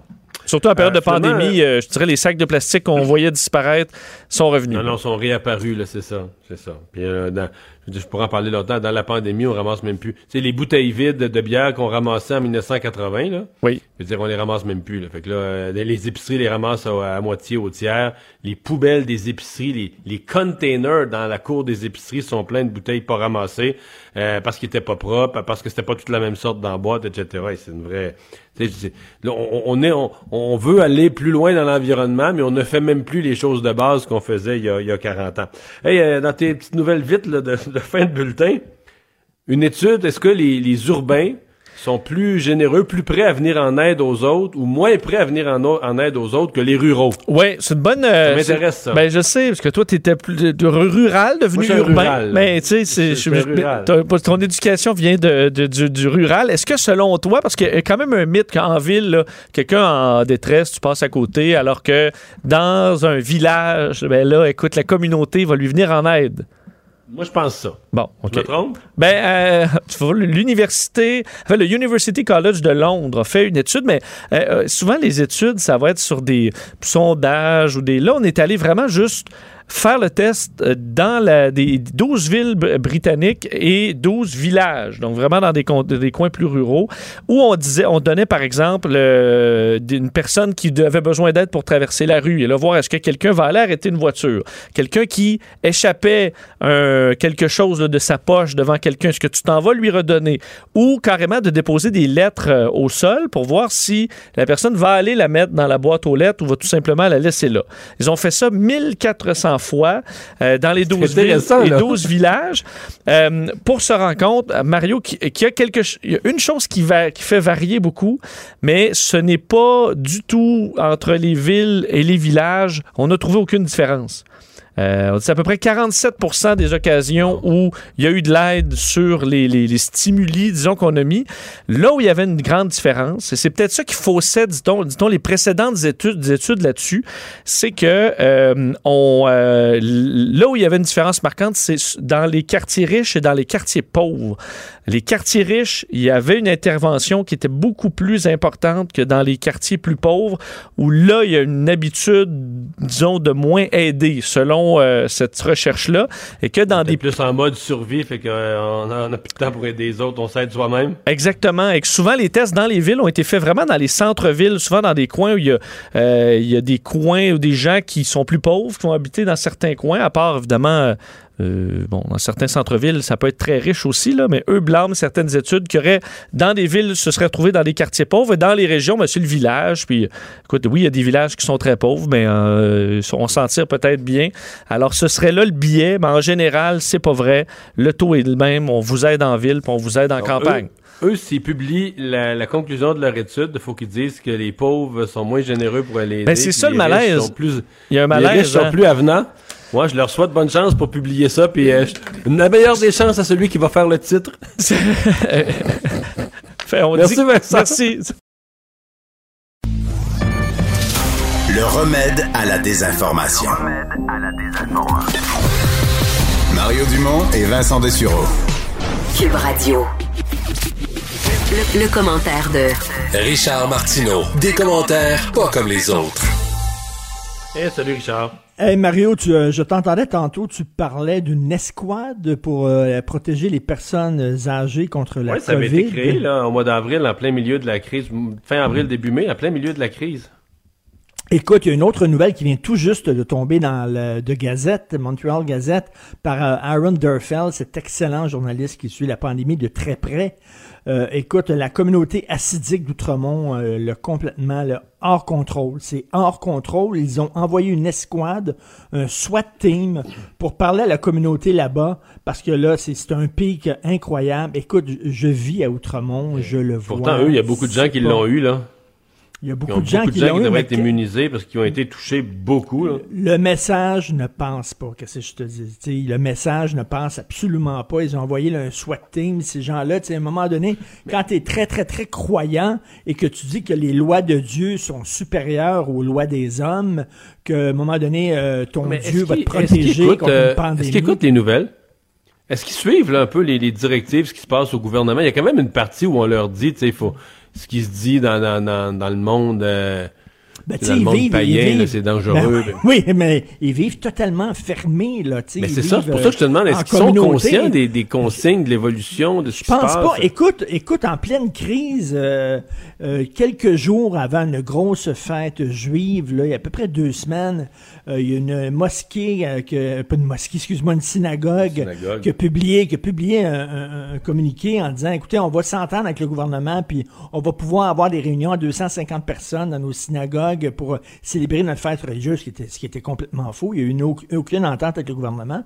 Mais ça, c'était la synagogue qui a distribué ça. La communauté juive a dit, fait que les autres croyaient ça en disant, bon, il y a une entente avec le gouvernement, fait qu'on peut se, on peut se rassembler. Écoute, là, tu sais, à Brooklyn, c'est la même chose. À Brooklyn, il y a une grosse communauté acidique et puis à un moment donné, ils ont dû rendre le vaccin contre la rougeole obligatoire parce que cette communauté-là ne prenait pas, ne voulait rien savoir et il y avait une explosion soudainement de cas de, de, de, rougeole dans la communauté euh, et même ils ont dû, euh, c'est Andrew Cuomo qui a, qui, a, mis le vaccin obligatoire dans cette région-là. Donc, il y a un problème. Quand tu écoutes ton Dieu plutôt qu'à d'écouter le gouvernement, ben, c'est ça qui arrive.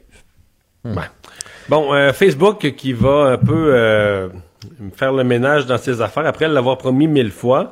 Et euh, tu te demandes quel effet ça va avoir sur les conspirationnistes parce que là, entre autres, tout ce qui est QAnon, ça, ça sort de Facebook. Écoute, genre, on en parlait ce matin avec Vincent, mon émission. Premièrement, c'est comme arriver dans le plein milieu du fleuve. Là, tu tiens debout dans le plein milieu du fleuve, les bras en croix, puis tu essaies d'arrêter le courant. C'est impossible de censurer Facebook. C'est impossible. Euh, pourquoi telle théorie du complot et pas telle autre? Est-ce qu'on va enlever euh, les gens qui croient que Sophie Thibault est une reptilienne? Est-ce qu'on va enlever euh, les gens qui croient que la Terre est plate? Est-ce que... Et premièrement, je pense que c'est jamais une bonne réponse, la censure, parce que ces gens-là, tu leur apportes de l'eau à leur moulin. C'est ce qu'ils disent, là. Les médias traditionnels nous boudent, ils veulent nous museler. Pourquoi? Parce que notre message raison, est très Richard, sur, ouais. Mais t'as raison sur toute la ligne jusqu'à une certaine limite. Mettons, moi, je suis Facebook, là. C'est quand des mouvements deviennent... Parce que là, à un certain point, ils encouragent les gens à s'armer, puis... Euh, et là, est-ce que tu veux, toi, être tenu responsable, ni plus ni moins, d'une guerre civile ou de... de... Parce que là, du complot... Euh, du complot vient la colère, là. Je veux dire, le, le, le, le, la personne qui vient, qui frappe, mettons, un préposé dit à quelqu'un, mets ton masque, ou une, chauffeur, une chauffeuse d'autobus dit à quelqu'un, mets ton masque, il frappe. Si cette personne-là est aussi enragée du matin au soir, à vouloir frapper quelqu'un, C'est parce qu'il y a des théories du complot tout le temps, et on dit ça on lutte, on, lutte, on lutte contre les complots avec d'autres sites Internet, d'autres sites sur Facebook, d'autres pages qui les démontent et qui montrent à quel point, tu sais, tu luttes contre une idée avec une autre idée. On lutte contre la noirceur avec l'obscurité, avec euh, la, lumière, mais pas, pas en les rendant mm. euh, persona non grata et victimes de censure. T'en fais des martyrs. Mais Richard... vont dire, ben regardez, là, regardez, c'est vrai qu'on a la vérité tellement qu'ils nous censurent. Mais il y en a beaucoup évidemment, là-dedans qui sont des fans de Donald Trump, même que Donald Trump a spiné beaucoup de théories du complot. Mais c'est entre autres Donald Trump qui demande presque les, les, les dont Mark Zuckerberg va passer devant le Congrès à la fin du mois parce que le gouvernement souhaite qu'on rende les réseaux sociaux euh, responsables de ce qui s'écrit sur leur plateforme parce qu'ils sont protégés par la loi euh, présentement aux États-Unis. Puis on demande que ça s'arrête, ça. Alors même Trump est pour qu'il y ait une purge. Par contre, il, lui voudrait choisir, ça va être qui, là? Mais ah dans le cas de QAnon, ben, euh, c'est ses fans regarde, regarde, je veux dire, qui, qui va choisir quoi? Regarde, moi, souvent, j'ai écrit sur euh, l'islamisme. Le, danger de l'islamisme dans certains pays, il y a des groupes qui veulent, veulent avoir davantage de, de droits et qui veulent, bon, euh, prendre de l'espace, etc ça peut paraître aux yeux de certaines personnes comme une théorie du complot. Je suis un, complotiste, un conspirationniste qui se réveille la nuit en ayant peur au grand complot islamiste qui est en train d'envahir l'Occident. Euh, pour certaines personnes, qui, qui va juger quoi? et c'est du quoi? Être imbécile et être un idiot, c'est pas un crime. C'est pas écrit dans le, dans le code criminel que euh, t'as pas le droit d'être un idiot, puis t'as pas le droit d'être un imbécile, puis t'as pas le droit de croire à toutes sortes de niaiseries tu le droit, malheureusement, dans notre société, puis je pense pas que c'est un... Euh, je pense qu'au contraire, on va les rendre plus puissants en, les censurant et en disant que la meilleure façon de lutter contre ça, c'est par l'information, c'est d'en parler, démonter leurs affaires, dire que ça n'a pas de maudit bon sens, qu'il n'y a pas d'enfants qui sont gardés, attachés dans les sous-sols de pizzeria c'est comme ça que je vois ça. Je suis pas hmm. sûr que la censure est la meilleure chose. Et euh, tu te demandes si le poste de gouverneur euh, général rend fou. Écoute, c'est la, la c'est ma blonde qui m'a montré ça, la, nouvelle gouverneure générale, euh, Julie Payette, la femme dans l'espace, qui maintenant fait des discussions, parce que tous les gouverneurs généraux ont été weird toute la gang veut dire, regarde, prends Michael Jean avec le chud et qui dépensait à gauche et à droite, là. On dirait que dès qu'ils s'assoient sur ce trône-là, dès qu'ils ont ce poste-là, à un moment donné. Madame Clarkson avait un côté précieux aussi. Madame, Madame, Clarkson un côté complètement flyé. Les Thibault, écoute, les Thibault, à un moment donné, euh, on s'en rappelle tous, elle avait fait venir des gens dans sa maison et il y avait comme une petite, une petite toile OK, comme une petite. Euh, puis là, à un moment donné, euh, sur son piano, et là, euh, tout le monde avait un petit verre de champagne, puis elle a pris la petite toile, puis elle fait Et c'était un buste d'elle-même elle avait invité les gens au dévoilement d'un buste à son effigie. OK, complètement flyé. Et là, c'est la gouverneure générale, Julie Payette, qui fait des, des conversations, des GG conversations. Alors, euh, elle, a, elle, a, interviewé euh, Patrick Huard, elle a interviewé euh, Yannick euh, séguin Et écoute, ça commence par de la, musique classique. On dirait que c'est vraiment comme ma blonde écrit aujourd'hui, on dirait que c'est le roi soleil qui va parler. À un moment donné, quatre minutes et demie de musique classique. Et là, elle apparaît. Ben, elle dit bonjour, bienvenue dans mon émission. Puis tu sais, là, elle interviewe des grands de ce monde. Et demain, 8 octobre, elle va interviewer un gars sur euh, de quoi est fait l'univers. De quoi est fait oh. l'univers. On est en pleine pandémie, il y a des gens qui ont de la difficulté, il y a des gens qui ont perdu leur emploi, tout ça. Et elle a fait des conversations de la gouverneure générale demain de quoi est fait l'univers. On dirait que ce poste-là, dès que tu t'assois sur le trône, tu perds tout contact avec la réalité. Et d'ailleurs, il y a quelque chose qui doit être assez surréaliste. Il y a une conversation entre Julie Payette et Adrienne Clarkson, euh, entre autres. Ça, ça doit être assez flyé. Merci. Donc, tu vas écouter ça et tu vas pouvoir nous résumer ça dans une chronique à venir euh, de quoi est fait l'univers euh, signé Richard Martineau. Et salut Richard. vous avez, vu, très important aussi, le message qu'André Ducharme écrit sur la mort de son père en disant regardez mon père c'est une victime collatérale. Euh, il y a eu il avait des rendez-vous euh, à l'hôpital qui ont été annulés. Euh, il y avait des soins qu'il aurait dû recevoir qu'il n'a pas eu. Pourquoi? Parce que le système est en train de buster. Parce que la plupart des gens, la plupart des personnels sont vraiment pris avec les gens qui ont la COVID et ils n'ont pas le temps de s'occuper des autres malades. Fait qu'il a dit aux, aux, gens qui ne croient pas qu'il y a une deuxième vague, aux gens qui croient pas qu'il y a de la COVID, il dit mon père vous envoie chier. Et c'est très important ce message-là. Merci Richard. Merci. À Le, le, commentaire de Emmanuel Latraverse. Des analyses politiques pas comme les autres. Bonjour Emmanuel. Bonjour. Alors euh, François Legault, euh, aujourd'hui, euh, on a ouvert l'émission un peu avec ça, qui avait l'air quoi excédé, fatigué, tanné. Oui, on sent que le poids de cette deuxième vague euh, et de sa complexité pèse royalement sur euh, les nerfs, la fatigue, les systèmes du gouvernement. Déjà hier, on avait le ministre de la Santé, M. Dubé, qui est arrivé comme si euh, avec le col de chemise qui sortait complètement épuisé. Puis aujourd'hui, c'est un peu Monsieur Monsieur Legault qui a comme pas caché que admis son exaspération face aux critiques euh, qui sont émises sur la gestion de crise du gouvernement, puis qui a dit on fait de notre mieux. Puis moi, je vais t'avouer, ça m'a euh, ça m'a ébranlé quand je l'ai entendu dire ça. Je j'essaie d'être, puis je pense que tu es comme moi, on, on essaie d'être posé dans notre regard, dans notre critique. C'est pas facile, c'est compliqué, mais moi, quand j'entends le gouvernement dire je fais de mon mieux, c'est comme si lui-même n'était pas sûr que ça marchait ce qu'il faisait. C'est comme si lui-même n'était pas convaincu de la bonne direction qu'il prend. Puis ça m'a, ça m'a, ça m'a vraiment, je pense que ça c'est très révélateur comme commentaire de sa part sur l'état de la crise au Québec. Comme il, craint que ça soit en train de filer à ses doigts. Oui, puis il dit, en fait, quand nous, euh, toi et moi, comme analystes, on dit, euh, ah, c'est pas facile pour lui. Il y a la moitié des gens qui disent devrait en faire plus, puis l'autre moitié disent devrait en faire moins. Mais que lui-même dise ça, c'est qu'à un certain point, tu te dis, ben voyons, lui, il, est supposé agir, point. Il est supposé prendre le leadership, aller en avant, annoncer les affaires. Il est pas supposé, comment dire, auto-analyser, s'auto-analyser dans la situation où, ah, il y a la moitié des gens qui, qui pensent que je devrais en faire plus, l'autre moitié pense que je devrais en faire moins, je sais plus quoi faire, là, tu sais. Ben oui, mais c'est ce que ça disait aujourd'hui, ces commentaires, parce qu'il a dit exactement ça là, sur la question des mesures qui ont été mises en place dans les écoles. Et c'est comme si ça venait confirmer, comme s'il il donnait raison à la crainte, je pense, qu'il y a dans la population que qui est un peu dépassé par ce qui se passe. Puis je veux pas faire de la pop psycho, là, mais moi, je, je, je sens pas l'autorité et la confiance dans les mesures qu'il met lui-même en place. Et c'est ça qui est, c'est ça qui est inquiétant en ce moment. Hmm. Euh, surtout qu'il y a un débat qu'il faut. Mais en même temps, il doit se demander, euh, il doit regarder ses homologues des autres provinces puis dire, je sais pas ce que vous faites, tu comprends?